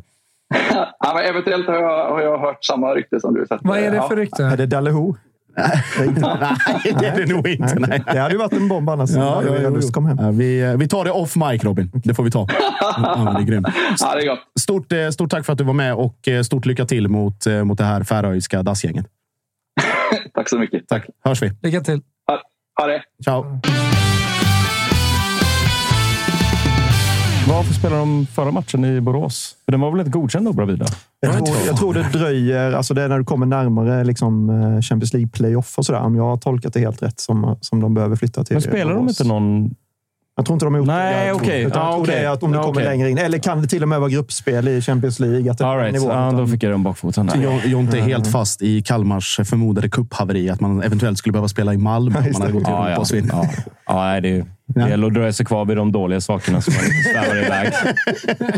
Eh, vi vi nämnde, det, nämnde det här kort, men just, just motståndet och kvalif- alltså, det är vad det är. Men eh, Linus spontana tankar, det känns som att de ska, ska slå mm, Klaxvik ganska... Jag tycker det vore ett underfiasko om de inte gör det. Ja. Vad är nu för, alltså det är väl en av Europas sämsta ligor. Jag tror de är rankade 40 eller någonting och Sverige 21. Så det, det säger ju det mesta. Liksom. Det är okej att eh, man kan åka Det dit är och spela mörkt där 0-0. nere kring plats 40. Ja, det är väldigt mörkt. De länderna vill man inte... Men det var ju överlag en mörk vecka för svensk fotboll förra veckan. När, när man liksom kryssar mot Färöarna och förlorar mot Armenien. Och, Förstår inte vad du pratar om. nej, precis. Så att, eh, det är väl dags att reda upp det den här veckan. Jag tycker alla lag har goda förutsättningar att göra det. Så att, jag också. Mm, häcken, häcken absolut, de ska ju göra det. det är Ja, jag känner mig spontant att Bayern hade väl bästa utgångsläget. Bortsett från Häcken, men av de som är kvar så är ju Bayern som har störst chans att, och ta sig någonstans på riktigt förbi Twente. Ja, Djurgården skulle jag nog säga har större chans. Eh, faktiskt. Jag tyckte de var med i den matchen och slarvade bort den faktiskt. eh, Måste jag säga. Så att jag tror uh, Djurgården faktiskt har goda chanser. Mm, Thomas? På tal om, nej, jag, när du nämnde Djurgården så tänkte jag det har varit så soligt här med Häcken, Elfsborg. Kanske ska vi ringa upp Freddy. Alltså, då får vi sol på oss så det bara sjunger om det. Det- Det, spelar ingen det. roll vilket, det spelar ingen roll vilket resultat Djurgården har gjort. Där är det bara sol hela tiden. Den riktiga solen. Ja, Eller vår, vår studiosol. Han är solen. Ja, exakt. Freddy Arnesson. Det är... Ja, vad fan. Han är väl nere i Ah, han, han satt, eh, pratade precis med han satt och drack bärs eh, såklart. hela sommaren i solen också. Så här. Aldrig sett honom eh, brunare. Det, det, vi kör lite ad hoc. Men eh, alltså det, ja, det är svårt att säga. Bayern har ma- eh, hemmamatch. Det är väl Mm, det allt som talar för dem. Och, På konstgräs och sådär På konstgräs inför inte- sin hemmapublik och Twente. Så jag tyckte inte de såg så bra ut. Alltså det är ett bra fotbollslag sett till eh, svenska lags kvaliteter, men, men det borde ju vara, som du säger, goda chanser ändå. Sen har de ju också byggt upp en jävla stämning och en jävla rivalitet som gör att den, Ja. den mentaliteten kan man ju också rida lite på från, från Bayerns sida. Så hur, alltså, hur den klubben sköts, Twente, är... Det är, jag förstår inte. Ja, men vi Jag- pratade, ju- vi pratade om det sist också. Så här. Alltså, dels det som hände på De är läktaren. holländare. Vad har du för förväntningar? Jo, men struktur och organisation är väl liksom Nej, någonting... det är, eh, den, det är den mildare varianten från den tyska. Där vet man att det är... Det var ju vi i Fiorentina som ställde till det liksom inför den där första matchen och, och gjorde så att eh, borgmästaren stängde centrum. Det sa ju till och med eh, Martin Nilsson i Bayerns styrelse till mig att det var, det var ert jävla fel. Vi satt i möte med dem och sa att Fiorentina var här förra året och levde rövare på stan så att borgmästaren ville stänga. Det, var ändå, det kändes ändå gött. vi, som hade, vi som hade ställt till det för Bayern. Åh, fy fan. Nej, men vi, vi försökte få tag i Freddy här, men givetvis djupt, djupt nere i, i bärsen där. Eh, vi... Eh, vad är det? Nej, Nej, nej, bara djupt ner i bärsen. Alltså varit hela sommaren. Ja, Bra det- avsnittsnamn faktiskt. Djupt nere i bärsen. Ja, men, eh, vi, ja, eh, häcken pratade vi om, eh, Bayerns chanser, eh, Djurgården och sådär. Eh, Linus, eh, vi satt ju, satt ju bredvid varandra där på, på pressläktaren i eh, Luzern. Eh, eller mot Luzern. Vad, vad kände du, att, bortsett från att de slarvar, vad var det som inte flög för Djurgården att de inte fick med sig bättre resultat? här? Nej, men det var väl just ineffektiviteten bland annat eh, och att man slarvar helt enkelt. Försvarsspelet där brast ju vid, ett par tillfällen. och Det blir ju kännbart i, det här. Liksom. Men eh, som sagt, jag tror de har alla chanser att vända det här. Det känns som att de är ändå, ändå hyfsat inne i det. Liksom. Fått in rätt bra nyförvärv. Många spelare som ändå är i okej form och sådär. Liksom. Så att, eh, jag tycker det ser lovande ut för dem. Mm. Och er verksamhet ska vi inte prata om så mycket mer, va? B- b- nej. Nej, men- då skiter vi i det. Eh, det- Vi kan ju prata Blåvitt här. Ja, det, du det kan vi faktiskt göra. Det, vi har ju ändå Linus, Linus här i studion. Blåvitt senast eh, mot, eh, mot Kalmar. Den insatsen var... Du nämnde tidigare här att du har inte sett så mycket Kalmar, men du ser mer, betydligt mer Blåvitt. vad var... Det gör man ju tyvärr. Ja, tyvärr, ja precis. Vad, eh, vad var det som... En, liksom, var det Kalmar som gav bort det eller var det Blåvitt som faktiskt gjorde nå- en bra prestation för en gångs skull på riktigt? Nej, men det känns väl sen Jens Asko kom in så har de i alla fall hittat någon form av defensiv stabilitet. Det är väl det man har i alla fall sett av liksom, tränarskiftet och de omgörningar de har gjort. Och sen, ja, det var väl en tidsfråga på något sätt innan de äntligen skulle få lite lossning på det. Liksom. Och, Vi är där för att hjälpa. Det är bara Nej, kom, kom, många- kom och vänd dina trender. Det är inga det har ju problem. varit så många matcher man har trott att nu äntligen Kan du hålla det till dem, liksom. efter helgen också? Det hade varit jättegött. Nej, jag, jag orkar inte det. Jag ska ha två gnagare i bilen Ah. på väg hem sen. Jag orkar verkligen inte. Krysset kan jag sträcka mig till. Hej, jag tar krysset på förhand. Ja, Det är inga problem. Jag skakar hand här efter matchen. Eh, Yes, Linus. eh, Det pittas emot. Vet- Man vet ju inte hur bra de där spelarna är. Man vet ju inte hur bra de där spelarna är. Vi kommer in på detta starka AIK-segment om några minuter. Eh, Linus, fortsätt. Nej, men även fått in lite positiva injektioner i nyförvärven. Santos och Mokolli har ju ändå tillfört någonting och är inte liksom förstörda än på något sätt, utan har gett lite positiva injektioner. Det bänkade man ju Berg, fick lite effekt på, på det också kanske liksom offensivt. Så att det kändes på något sätt som sagt att det var en tidsfråga innan det skulle lossna för dem och att det kom nu. Det, kan, ja. det kunde väl lika väl kommit för några omgångar sen kändes det som. Mm, jag inte. Jag är inte lika övertygad om att jag tycker att Blåvitt gör... Alltså jag tycker en dålig fotbollsmatch överlag, ska sägas. Eh, Men jag tycker just försvarsmässigt så finns det enorma luckor. Eh, Framförallt mellan backlinje och mittfält. Eh, Flertalet tillfällen så står vi tre mot två eller tre mot tre med våra offensiva spelare mot deras backlinje. Sen är det individuellt slarv från många av våra spelare eh, som jag tycker gör att vi inte greppar matchen och, och vinner den för att vi gör tillräckligt mycket skapar tillräckligt mycket chanser för att åtminstone ta med oss en poäng och vi har ju typ 64 procent av bollen eller någonting sånt. Så jag tycker väl att vi följer deras fälla. De fick bättre sin press och får Blåvitt bättre sin press, då kan det sluta illa.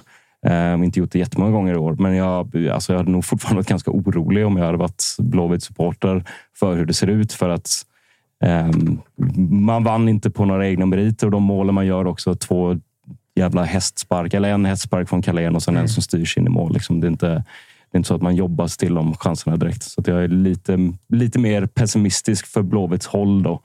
Eh, och sen rasande för eget håll. Då. Men det, vi, när vi pratar om Häcken-Elfsborg så är det ju alltid intressant efter en sån halvlek för Elfsborg att se reaktionen i nästa match. Eh, Det, det blir intressant att se Häcken också som gör en jättebra eh, andra halvlek eh, trots en man mindre.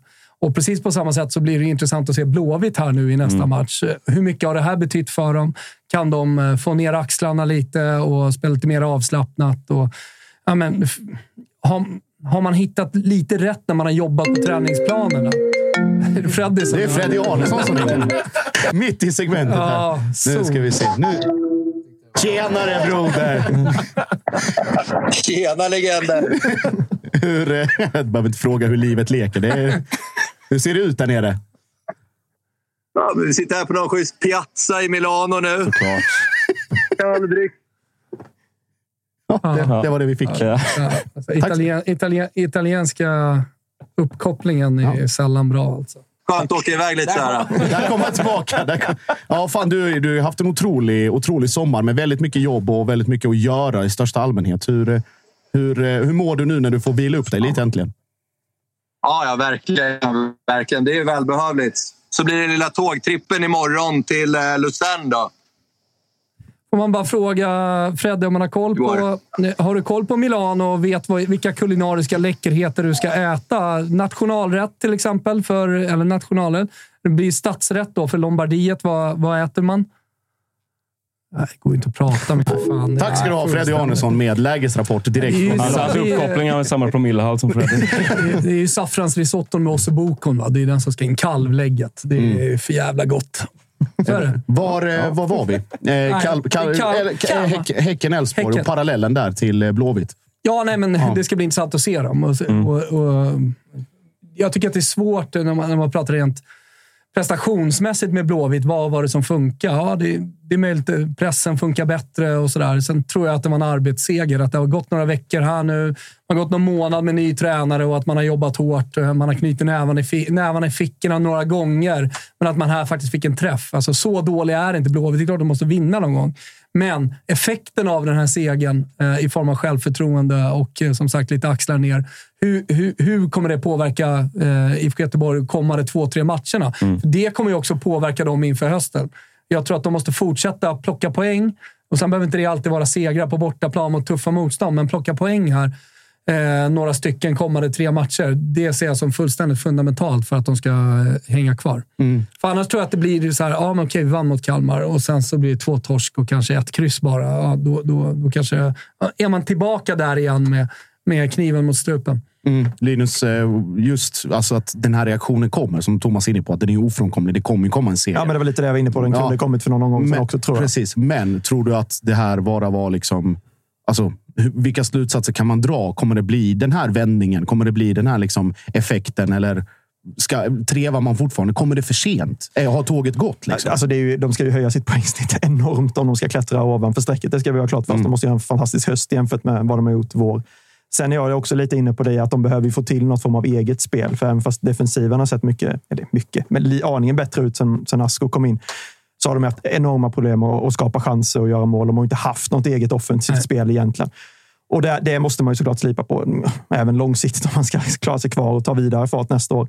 Men då behöver man också ha in någon form av ny nia liksom, som, som kan tillföra lite effekt framåt också. Det blev det inte Islamovic, det kanske blir Selmani. Vi får se. Det behöver komma in någonting ytterligare där och man behöver slipa ytterligare på, på offensiven. För man, ja, det var ju någon som sa att det var senast i maj man liksom gjorde ett ordentligt spelmål egentligen. Mm. Liksom. Men det är, ju, det är ju någonstans där. Liksom.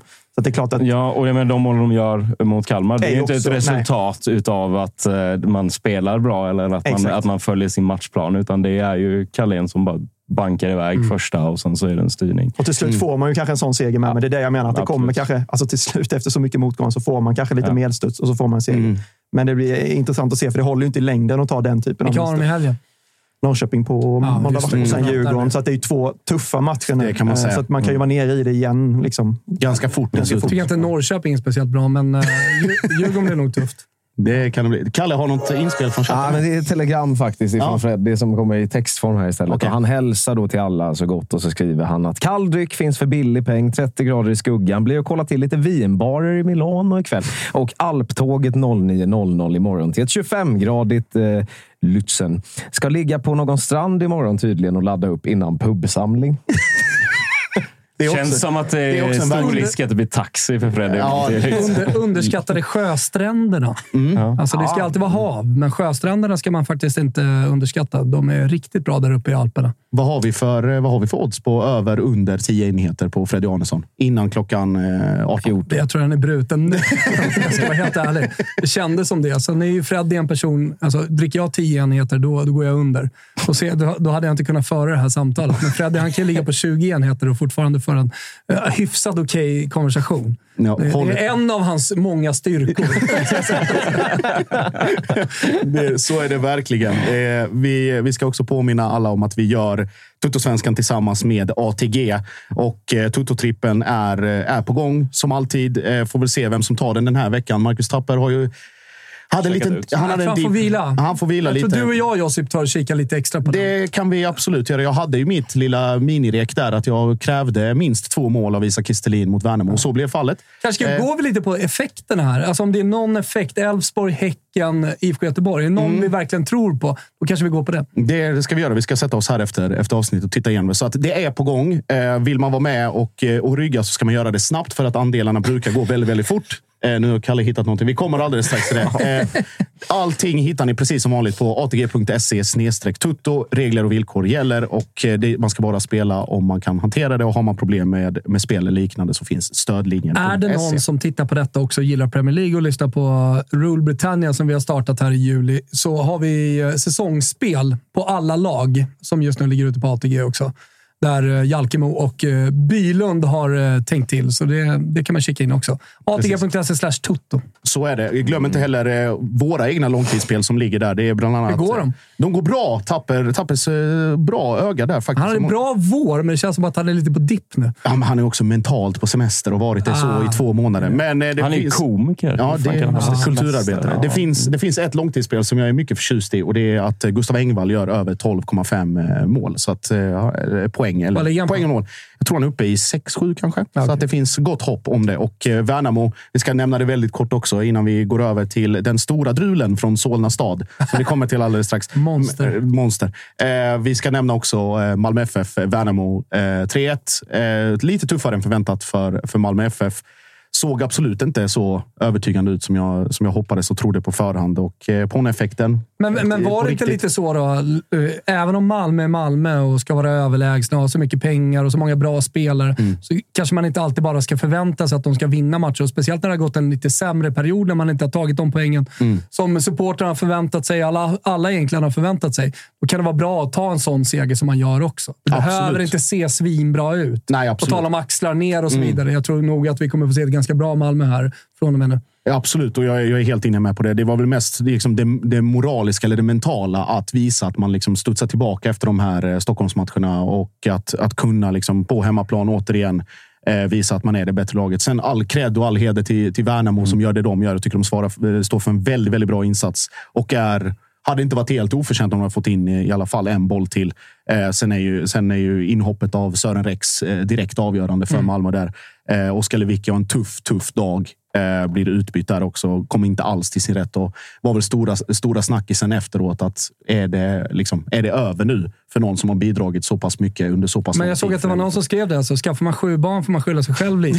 Ja, det är ingen sömn på kvällarna, det blir aldrig någon rast och ro. Ja, och han verkar ju vara en fantastisk familjefar också. Ja. Spenderar mycket tid och han bryr sig väldigt mycket om sin familj. Mm. Och ska man vara familjen annorlunda då och samtidigt professionell fotbollsspelare, ja, men till slut så tar tar ut sin rätt lite grann. Eh, Det kanske är det. Det, kan, det kanske, det kanske Får är det. ägna, ägna sig åt sin familj. Precis. Nej, men det är en, en tuff eftermiddag där. Kommer ut och, och eh, blir väl liksom mycket frustrerad på läktarna från, från åskådarhåll. Och liksom att, Det är så alltså? Ja, och det, var väl, det är väl just för att man vet vad Lewicki har gjort och hur det har sett ut. Och sen kom de här skadorna och den här liksom perioden och det här rockaderna på innermittfältet. Och han har alltid varit liksom sju månaders rehab och inte kunna ens kunna träna till att när Roger Hareide kom som interimtränare går rakt in i startelvan. Och sen har det varit fram och tillbaka. Så, så att, Men Mattias Lyr vill fortfarande in honom i svenska landslagets startelva, va? ingen aning. Ah, okay. Ingen Nej, jag, tror, aning. jag tror att han fortfarande jobbar för att få- in honom där. Det var väl tio år som Lyr jobbade med att få in honom i svenska.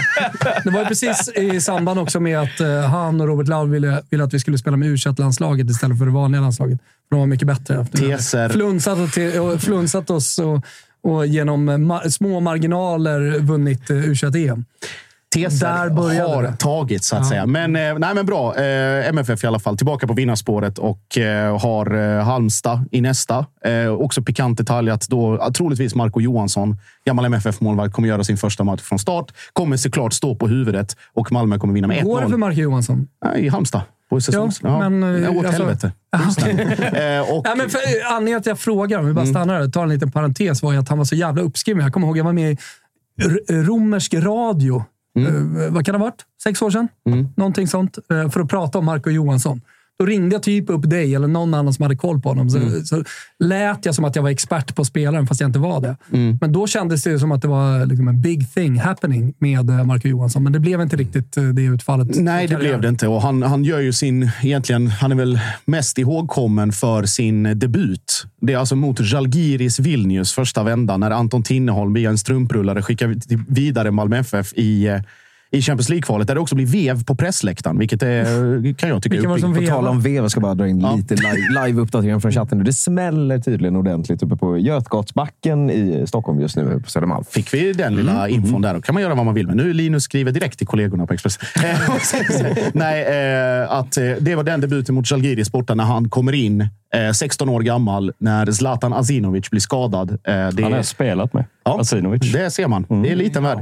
Kommer in, eh, håller nollan och eh, blir liksom andra målvakt så blir sen sedermera första målvakt men hade stora förhoppningar och förväntningar på sig. Infriade väl aldrig egentligen dem riktigt trots att han blev första målvakt under en period.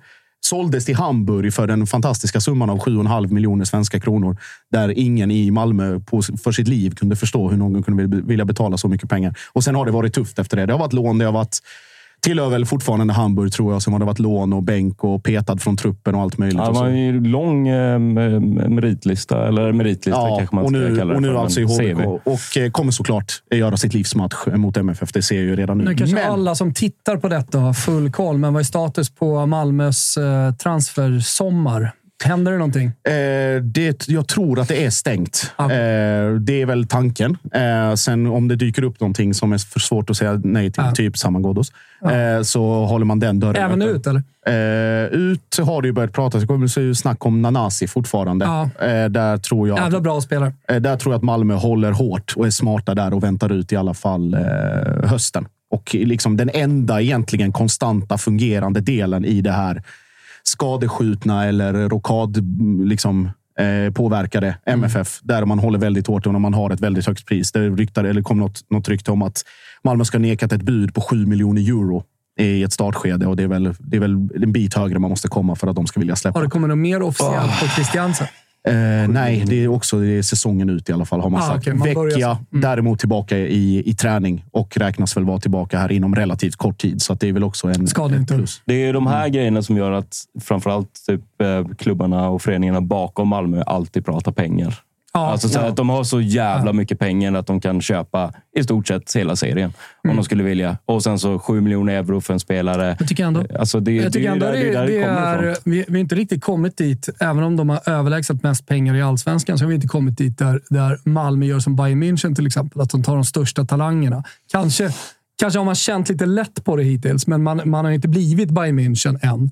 Och det är svårt att hitta de här spelarna som verkligen gör stor skillnad. Jag vet att jag upprepar det många gånger med Gusten också, men som gör enorm skillnad i, i allsvenskan. Alltså, de pengarna har man inte heller riktigt, eller man kan inte riktigt locka. Eh, veck, man, man hittar en vecka som gör såklart jättemycket skillnad för, för Malmö, men eh, över honom, va, va, vem vill gå till Malmö även om man skulle få ungefär samma betalt som i Holland? Sen har det Alltså funnits som inte är lite- svensk. Har det inte funnits en liten motvilja mot eh, svenska klubbar också? Att sälja till Malmö Ja, och sälja till det. varandra Säkerligen. överlag. Säkerligen. Det har väl luckrats upp lite nu. Otto kanske är första steg på att Ja, det det blir är en ännu mer. isbrytar-move, ja. Det skulle Exakt. kunna vara det och då kanske det vi är på väg åt det hållet faktiskt. Men Sen man är tror jag- fortfarande svårt att se Stockholmsklubbarna sälja sina bästa eh, unga talanger. nej, verkligen. det kommer inte hända. Till exempel att eh, Lukas Bergvall skulle gå till Malmö för att han har chansen att vinna SM, större chans att vinna SM-guld. Det, Mm. det finns ju inte och jag tror inte man kan erbjuda riktigt så, så mycket. Alltså, man betalar för mycket, så att säga, som vissa klubbar gör ibland. Eh, på, eh, även, i en, högsta, även på den högsta nivån så Mm. kan man gå in och liksom bara överprisa för att ta över en spelare. Mm. Men, det, men det gör inte Malmö heller. Det Nej, känns som inte- att de är för kloka för det, eller man vill inte vara där Mm. som klubb heller. Och ska det till, som du säger, alltså, så här, det jag tror väl att man är också ganska smarta. Jag vet att man var på Bergvalls, precis som alla andra. Liksom, fattade att det här är någonting alldeles extra. Sen kan man inte konkurrera med det, alltså, den parametern som gör så att han till slut väljer Djurgården. Det vill säga att det finns en koppling. Men det hade ju varit intressant om de Men kom in med ett bud Ja. alltså, alltså på 50 miljoner Mm. för Lukas Bergvall och eh, tripplad lön. Mm. Då är det också så här, Det har ni ju råd med. Tekniskt sett, ja. Men det är också så här, då, då lägger man ju hellre det att man lägger ner den striden mot Bergvall, men tar istället och trycker upp priset på Otto Rosengren. För att det är Mjällby det handlar Ja. om. Eller någon annan klubb där de här kopplingarna Ja. inte är lika starka. Sen vad, det, vad tiden tar oss och liksom hur det utvecklas om Malmös, liksom, om man går ut i Europa ytterligare tre gånger på fem år härefter. Då är det ju en helt annan marknad och, och helt andra regler vi har att göra Sen, med. sen tycker jag ändå det är väldigt positivt för svensk fotboll att en sån som Lukas Bergvall går till Djurgården. Att en sån som Otto Rosengren Ja, går till Malmö. definitivt, jag håller med. Och jag tycker Från mindre väldigt- klubbar till större. Exakt, och det var väldigt skönt tyckte jag när Otto framförallt var ute och pratade om att han inte kände sig redo för att gå utomlands. Så jag tycker vi har sett så många exempel på unga talanger som tar första bästa flyget ut och sen försvinner på någon bänk någonstans i någon liga. Exakt, att man tar trampolinen Exakt. i Sverige snarare än att Exakt. man tar det är trampolinen i Holland klokt. eller Belgien. Och jag tycker att klubbarna, jag tycker det, det här är också tecken på att klubbarna kanske ser det också, de mindre klubbarna. Att ja, men vi kanske Mm. kan tjäna i långa loppet också på ja, men sälj för vi för 10-15 till en svensk klubb så kan vi få en vidareförsäljningsklausul och sen gå vidare för mycket mer pengar. Precis. Så jag tycker det är en som positiv utveckling. Det Faktiskt. som är så tråkigt då som representant från, eh, för, för landsbygden i studion idag är ju att eh, då blir ju skiktningen ännu större. Mm. Alltså för då blir det ju ännu svårare för mindre, mindre klubbar och föreningar att faktiskt utmana på riktigt. Det blir, det Ehm, blir ju det i det avseendet, men om man vänder på det, om vi återigen eh, favoritämnet idag, eller tema pengar, eh, att då har Kalmar, säg att de säljer till liksom uppåt i hierarkin, då har vi säljer ingenting, alltid går på Bosman. Alltid, ja. I, en parallell, ett parallellt universum där Kalmar också får väldigt mycket bra... Eller typ säg Kalle Gustafsson hade gått liksom internt i allsvenskan. Då har ju Kalmar också en annan kassa att istället behöva, för att behöva titta i danska division 2, då kan man titta i botten av det danska. Alltså man skjuter upp sig själv på det sättet också och, och hittar andra marknader som hade varit otillgängliga om det inte hade varit för en, två eller tre sådana försäljningar i framtiden. Men det får tiden, det får tiden helt enkelt utvisa. Vi Sen- ska... Så Marco Johansson, fast det är ju rubrikernas man. eh, Det, får måste man säga. med. Så det ska bli spännande att se vad han, vad han liksom ställer till med nu. Jag kommer ihåg från liksom tiden när jag bevakade honom i Göteborg. Det var ju det här klippet när de var ute och dansade. Jag vet inte om ni kommer ihåg det. Ja. Utanför McDonalds på väg efter hem efter någon förlust. Va? Och, Ja. och guys fansen låste in deras bilar på parkeringen. Ja, och så var Så det den här banger- banger-incidenten. just Ja. Så, att, så att det kommer ju hända grejer kring eh, han- Sverige, Sveriges Mario Balotelli. Men lite åt det Det är nog kanske. lite bra att han kommer till Halmstad i augusti och inte juli. Ja. Känner jag. Sommarstad liksom. Ja, det hade det, kunnat bli stökigt. han är, det är en ärbar man nu. Det är fru och barn och hela kalaset. Får, får se vad det innebär. Eh, Thomas, vi ska till eh, älskade, älskade AIK Mm. eh, och eh, den eh, otroligt eh, storkukiga insatsen, får man väl ändå säga, mot, mot Sirius. 89 minuten, Bilal Hussein. Smack, pang och eh, total show på, på bortasektionen. Ja, men AIK har varit så dålig under så lång tid, så när man skojar lite i gruppchattar och på Twitter, då kan folk, folk kan ju ändå inte ta det. Alltså, vi fattar att AIK är usla. Jag fattar att AIK har varit skräp under lång tid. Låt oss ha lite kul åt en 1-0-seger, där det fortfarande ser ut som skit, men där vi tar en viktig trea. Eh, AIK har fortfarande jävligt mycket att jobba på. Och, eh, men, jag, men jag tycker att eh, Henning Berg är på rätt väg. Jag tycker att han har gjort mycket bra och jag tror att AIK också har förstått att man måste arbeta hårt. För det var ju någonting som Brännan upprepade egentligen från att han kom, från november. Hela, hela vägen till att han fick lämna. Att han tyckte att det var för dålig, dålig fys på spelarna, det var för dåligt tryck på träningarna. Men det, det, det känns som att eh, den poletten har trillat ner till slut hos AIK-spelarna. Och att man faktiskt gör jobbet eh, på Karlberg. Mm. Det är rakt 4-4-2 för att gå till back to basics. Ja, men alltså, ska, AIK spela någonting annat än rak 4-4-2 någonsin igen? Jag kommer alltid vara skeptisk när vi, ska, när, när vi ska byta spelsystem från någonting väldigt, väldigt enkelt. För det känns inte som att AIK har det i sitt DNA att byta. Det är som med kläder, så att eh, de kommer spela det så pass länge tills det blir modernt igen. då, bara- då kommer de. Full circle. Eh, i, I Jag tror, dock, jag tror dock att AIK Merch, om de fortsätter att se ut som de gör just nu på, ja, med AIK Shop, eh, då, det, det kommer aldrig bli modernt. det, det, det är ett stort haveri. fick vi det sagt också. Eh, den De har ju nu brutit ut solen. Just så har det. de satt det på Nike-logo, så man jobbar bara solen från, från klubben emblemet och det ser ju inte bra ut. Fan vad det är någon som har tänkt till och suttit Ja, och ja, ja. ritat. Alltså. Det är någon som bara, åh men kolla, fan vad snyggt. Kolla vad Det stilig finns ju ingenting som är, har varit soligt med AIK den senaste tiden heller. Jag ska passa mig väldigt, väldigt noga för att prata om klubbshop-assortiment med vilken eh, det förening jag representerar. För att där ser det ut som Kiviks marknad och har gjort det så de Men det senaste ska ni tio väl åren. göra också? Ja, som det är- Bonnier Malmö och allt det där. Ja, ja, ja. Hela, Ja. Det är snart Det är varg, vargtröjor, det är inte långt borta. Eh, vi ska, vi ska lyfta, lyfta lite mer från, från matchen. Finns det någonting liksom bortsett från just grisigheten och den, liksom, den cyniska, den nästan fula, gamla AIK som, som du tar med dig och som du känner att fan, här har vi lyft. Ja, men eh, en rätt sak rejält. egentligen de senaste veckorna och det är Anton Saletros intåg i AIK. Liksom hans, eh, dels hans stora arbetsinsats alltid i matcherna. Man, man brukar lite klyschigt prata om att man spelar för tröjan och man har ett AIK-hjärta, men det, det är inte alltid att man får den effekten. Det är inte alltid att Milos har varit bra de senaste, de senaste ett och ett halvt åren heller.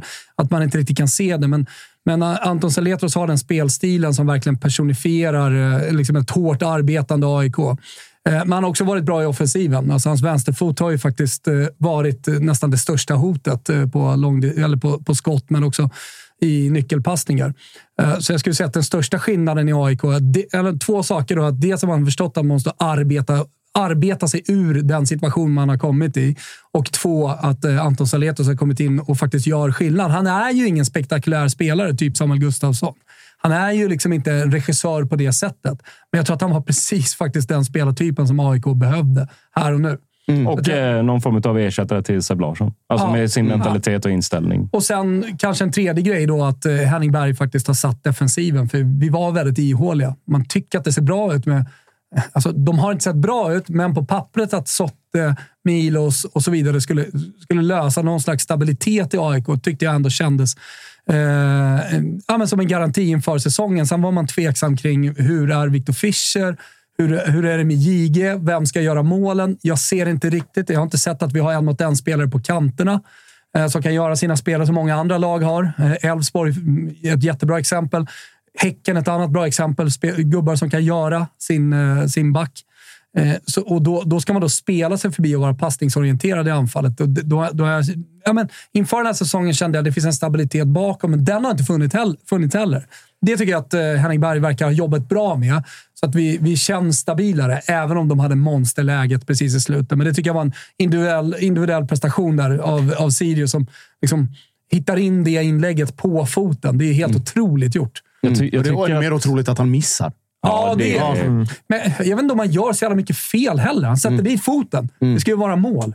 Så flaxar han till. Det är en, det är en turräddning. Han får den i på sig, men han hinner ju också vrida foten. Det, ja. Jag tycker också att man ser att, ehm, att eh, just det, du var inne på med fysiken, att eh, det är en väldigt... eh, Nu kommer jag inte ihåg vem som startade bredvid Saletros på innermittfältet, men alltså, de kroknar ju lite andra halvlek och det finns ju ytor eh, för Sirius som ifall de hade varit lite skarpare så Ja, hade framförallt på där kunnat kanterna tycker jag, där man kan hitta in bakom. Alltså, det, Ja. det, det är väl det, Ja, där men de också gör det. framförallt tycker jag på mitten också. Ja. De chippade liksom in bollar centralt och det var enorma ytor. De har några spelvändningar de hittar, eh, alltså från, eh, framförallt från vänsterkanten hittar du på åttan. Som bara har ett hav framför sig. Det har du rätt i. Mm. Men jag men alltså, på- Sirius ska ju ja. vinna den här matchen. Det är ju Ja. otroligt egentligen att de inte gör det. Och det är ju lite så deras säsong har sett ut. Eh, liksom bara går man in snabbt i Y-scout, liksom, de ligger femma i expected goals, femma i expected points. Alltså de ska ju vara mycket högre upp i tabellen. Men de har ju det här problemet att de inte lyckas förvalta och, Och det- utnyttja sitt spelarövertag. Och det, är, det gör ju AIK nu. Alltså, Ja. eller, AIK får ju resultat. Det har ju sett uselt ut hela säsongen, men nu har man ändå lyckats, få något med sig av det. Jag tror också det har jättemycket med liksom Henningsberg, liksom, den tyngden han ändå kommer in med. Oavsett hur bra tränare Andreas Brännström är så är det en annan respekt när det kommer en kille som har spelat i Manchester United och kliver in i det här omklädningsrummet. Såklart. Samtidigt som man då har tränat mycket hårdare och satt en, någon form av annan Mm. kultur där uppe. Det ger ju sken. Spelmässigt ser det inte bättre ut, men det är lite bättre. Men det är ju hopp inför eh, hösten. Dels eh, är jag ganska övertygad om att vi kommer klara oss kvar, men det är ju också hopp inför nästa säsong. För att det är ju så att man har gett upp den här säsongen. Alltså först och främst se till att rädda oss kvar, se till att ta de poängen som man kan ta, kanske vinna något derby. Ja, men då, då blir det ändå en ganska rolig höst om man skulle lyckas med det. Men sen hur ska det se ut nästa säsong? Ja. För det tycker jag är en diskussion. Ja, ja, För att man kan absolut spela sig kvar med det här typen av spel, ja, ja. men du, kan ju, du tar det ju inte till toppen och du gör ju inte någon bättre säsong nästa år när det ser ut så här. Så att jag, jag vet inte riktigt vart AIK ska ta vägen, liksom, vad man ska bygga på, hur man ska se ut nästa år. Jag vet inte vad Henning Berg har för plan där. För grejen är ju nu att man har ju köpt sig ur bottenstriden. Alltså med Besirovic, med eh, vad heter det, eh, Saletros, med alla de här spelarna som liksom har kommit in. Och så Saletros som liksom är, är den typen av ledare som man har saknat sen Sebastian Larsson. Ja. Som man trodde att John kanske skulle vara, att Viktor skulle kunna avlasta med. Nu får man det och dessutom får man liksom folk utifrån. Nu kommer Pittas också. Ja. Att det är folk utifrån som om vi ska ta en parallell till Blåvitt, att Mukolli, Santos och nu om Selmani kommer in. Det är tre spelare som har samtidigt, alltså samtidigt som de inte har några förväntningar alls på sig med tanke på hur det ser ut, har jättemycket, men de kan hantera det för att tröjan är inte tung. För Anton är tröjan tung, men han kan bära upp den. Ja. För de här Pittas eller vem som nu, Besirovic eller eh, Modesto på ett sätt också. Att det spelar ingen roll. Alltså så här, de är bara där och flyter det och de kommer in i ett flow. Då kan det bära hur långt som helst. Men, men vi- just, men just med Saletros, det som, som från den här matchen. Första halvlek, det är ju, det är ju Anton mot Sirius. Ja. Det är det. Så tydligt är det. Ja, så tydligt är det. Men, men jag tror att vi pratade om hantverket tidigare som Mm. är så viktigt för en sportchef. Och kanske ännu, ännu viktigare i en klubb eh, som inte har liksom de resurserna som eh, en Premier League-klubb har eller en eh, Bundesliga-klubb. Alltså att det, det, blir ytter, eh, det blir ännu mer ett hantverk. Och jag menar med, med tanke på det misslyckade hantverket som eh, AIKs eh, sportchefer har stått för de senaste två åren, så, så blir det så här, vad blir nästa säsong? Ja, det, det är ju väldigt mycket upp till samarbetet mellan Henning Berg och eh, sportchef. Så att liksom, de någonstans, att Henning Berg får vara med och rekrytera spelare, spelartyper och att de hittar rätt eh, i, i sitt samarbete. Det, det är väl det den förhoppningen har. Och, och jag menar, kan man, kan man bryta en sån negativ trend som AIK har varit inne i på det sättet på så kort tid eh, som de ändå har lyckats med, ja, men då, får, då får jag ändå lite, lite positiva vibbar inför nästa säsong. Sen exakt hur man ska spela, vad är det för spelartyper som han egentligen vill ha, vilken fotboll står han för och så vidare. Det, det får väl komma sen, men först och främst liksom, rädda livet på oss själva här nu och, och sen så börja jobba eh, kanske lite långsiktigt med någon slags process. Mm, och sen då, alltså de här fönstren som, som AIK har gjort, som du säger, de här två åren, Thomas, det är ändå liksom Ja. fyra fönster på något sätt. Och det tar ju ungefär fyra fönster Ja, innan man har det återställt finns en trupp jättemycket också. att rädda. Det är det jag menar. Men det finns spelare som fortfarande måste bort från, från AIK och eh, det, det är vissa spelartyper som måste komma in. Mm. Och, ja, men det, det är ett långt arbete. Jag är inte säker på att, eller jag är inte säker på, jag är ganska övertygad om att det inte kommer räcka med den här sommaren och ett vinterfönster för att eh, vara med och slåss om SM-guld. Men eh, kanske på, på längre sikt. Mm. Eller som det heter nästa år, fast i AIKs fall om två år. Ja, det finns ju en problematik. Alltså det är ju, det jag håller med, det är ju helt rätt att liksom köpa sig ur den här krisen och ta in lite äldre spelare kortsiktigt. Men det får ju också effekten att en sån som Fesai eller en sån som Victor Andersson får stå utanför matchtruppen. Och det Mm. kanske han ska i det här läget också. Men det blir ju intressant för de här spelarna äldre kommer ju vara kvar nästa säsong också. Det är ju inte så att du köper in dem tillfälligt bara och sen kan du börja satsa på unga egna nästa år igen. Jag tror så att det finns en prestigelöshet. effekt liksom i Ja. det långsiktigt som jag tror att man ska liksom ha med sig också. Det är en väldig balans det där mellan det är lite samma Blåvitt väg också. Att du vill ju såklart rädda det som finns nu. Men, Ja, men jag tror att prestigelöshet är viktigt och att eh, styrelsen också känner. Och att eh, man, man ger ganska stort mandat och att styrelsen inte lägger, i, lägger sig i så mycket. Så att göra sig av med Jige till exempel tror jag blir en nyckelfråga. Jag tror att det är många AIK också som behöver bli av med, med John Guidetti. För att annars kommer han alltid finnas där runt och det kommer alltid snackas om honom. Jag tror att AIK och eh, John Guidetti behöver gå skilda vägar.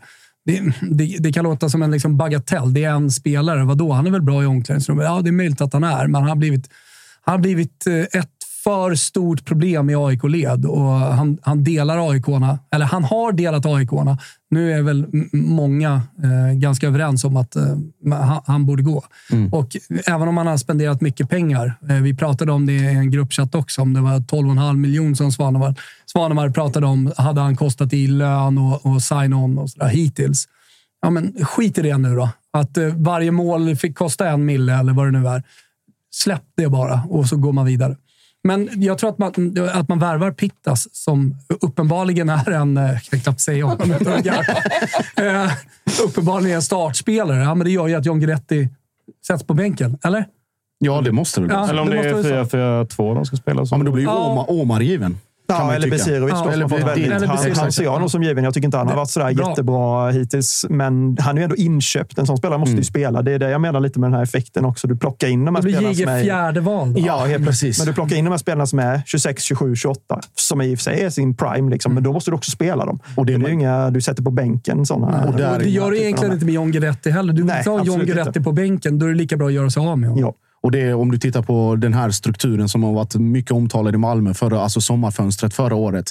Det spe, spannet på ålder och vilka pengar man la på de här spelarna. Lomotey, Zeidan, Sibi, Ceesay och sen var det någon till som jag inte kommer Alltså det är ändå en av, tre, eller en av fyra, de här jag nämnde, är alltså på något sätt aktuell för en startelva. Tre andra är borta.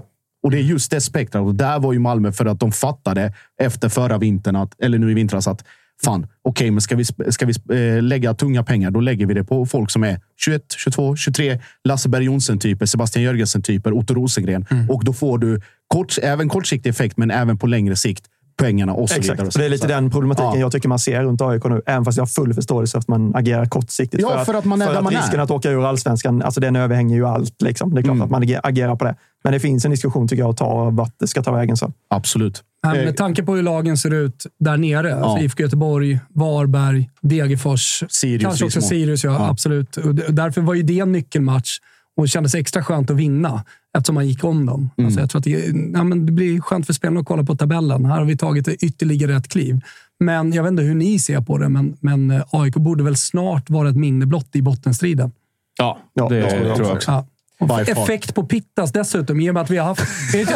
Vi har, vi har, inte haft en anfallare som har gjort mål. Nej. Och här ska, det, här, ska, här ska det sprutas in mål från. Pittas. Ja, får man säga. Men Eh, eh, han, han lirar inte på söndag, va? ingen aning. Ja, men men det det- ryktades väl om att han skulle kunna bli klar. Ja. Han, han, snackar måste han, fall. han, vill inte, han vill ur form, va? Jonte tar alla ansvar. Kalle, vad säger chatten? Vad, hur har de skött Nej, sig? mycket snack om att eh, brå, ja, men de har skött sig ganska bra tycker jag. Eh, Bråkas mycket på Söder säger de. De frågar lite om eh, Josips eh, eventuella fotbollsspelande kusin. Och sen kör de lite ramser angående Pittas. Då. Alltså, nej, vi ville ha Pittas i Häcken och så vidare. Jävla klassiskt. Såklart. Ja, så det, Ja, fotbollsspelande kusin. Jag kan bekräfta att eh, han var tidigare fotbollsspelare. Han är inte det längre. Han är idag scout för Genoa i Skandinavien. Så är det. Vem då? Eh, Nikola Ladan. Mm. Kan, man, eh, kan man ringa och fråga om det finns något intresse från den svenska marknaden. Vad gjorde de för skandinaviska? Torsby tog de ju nu. Före detta Sampdoria-spelaren. Exakt. Vad har de gjort annars då Bra från eh, scout. Nej, Skandinavien? de eh, var... Jag tror att det låg... Kicken snart om man inte hittar Ja, dem. de måste skärpa sig. Nej, han la, eller eh, Girona la ett tidigt, tidigt bud på Hugo Larsson efter träningslägret i Marbella på ungefär eh, 10 miljoner kronor som Malmö. Liksom. Skambud. Fan vad synd att ni inte sålde till Fan också, ja. Det hade varit riktigt bra men, för det alla. var, och då, men där var man ändå tidigare. Då fattar man liksom att här kan det vara någonting om Milos liksom och så vidare. och så. Men eh, det gick inte vägen och tur var väl det. För eh, 90, 90 plus miljoner senare så gottar vi oss ganska rejält. Eh, Kalle, du ska ha stort tack för idag. Jonathan, stort tack. Linus, bra, stark debut. Mycket bra. Thomas, som Det alltid. känns alltid tryggt att ha en geting bredvid sig. så är det. Så är det. Ni också som har tittat och lyssnat, stort tack för idag. Vi är eh, tillbaka på fredag igen. Så kör vi, kör vi hårt. Jajamän. Ta hand om er. Ciao. Ciao. Så.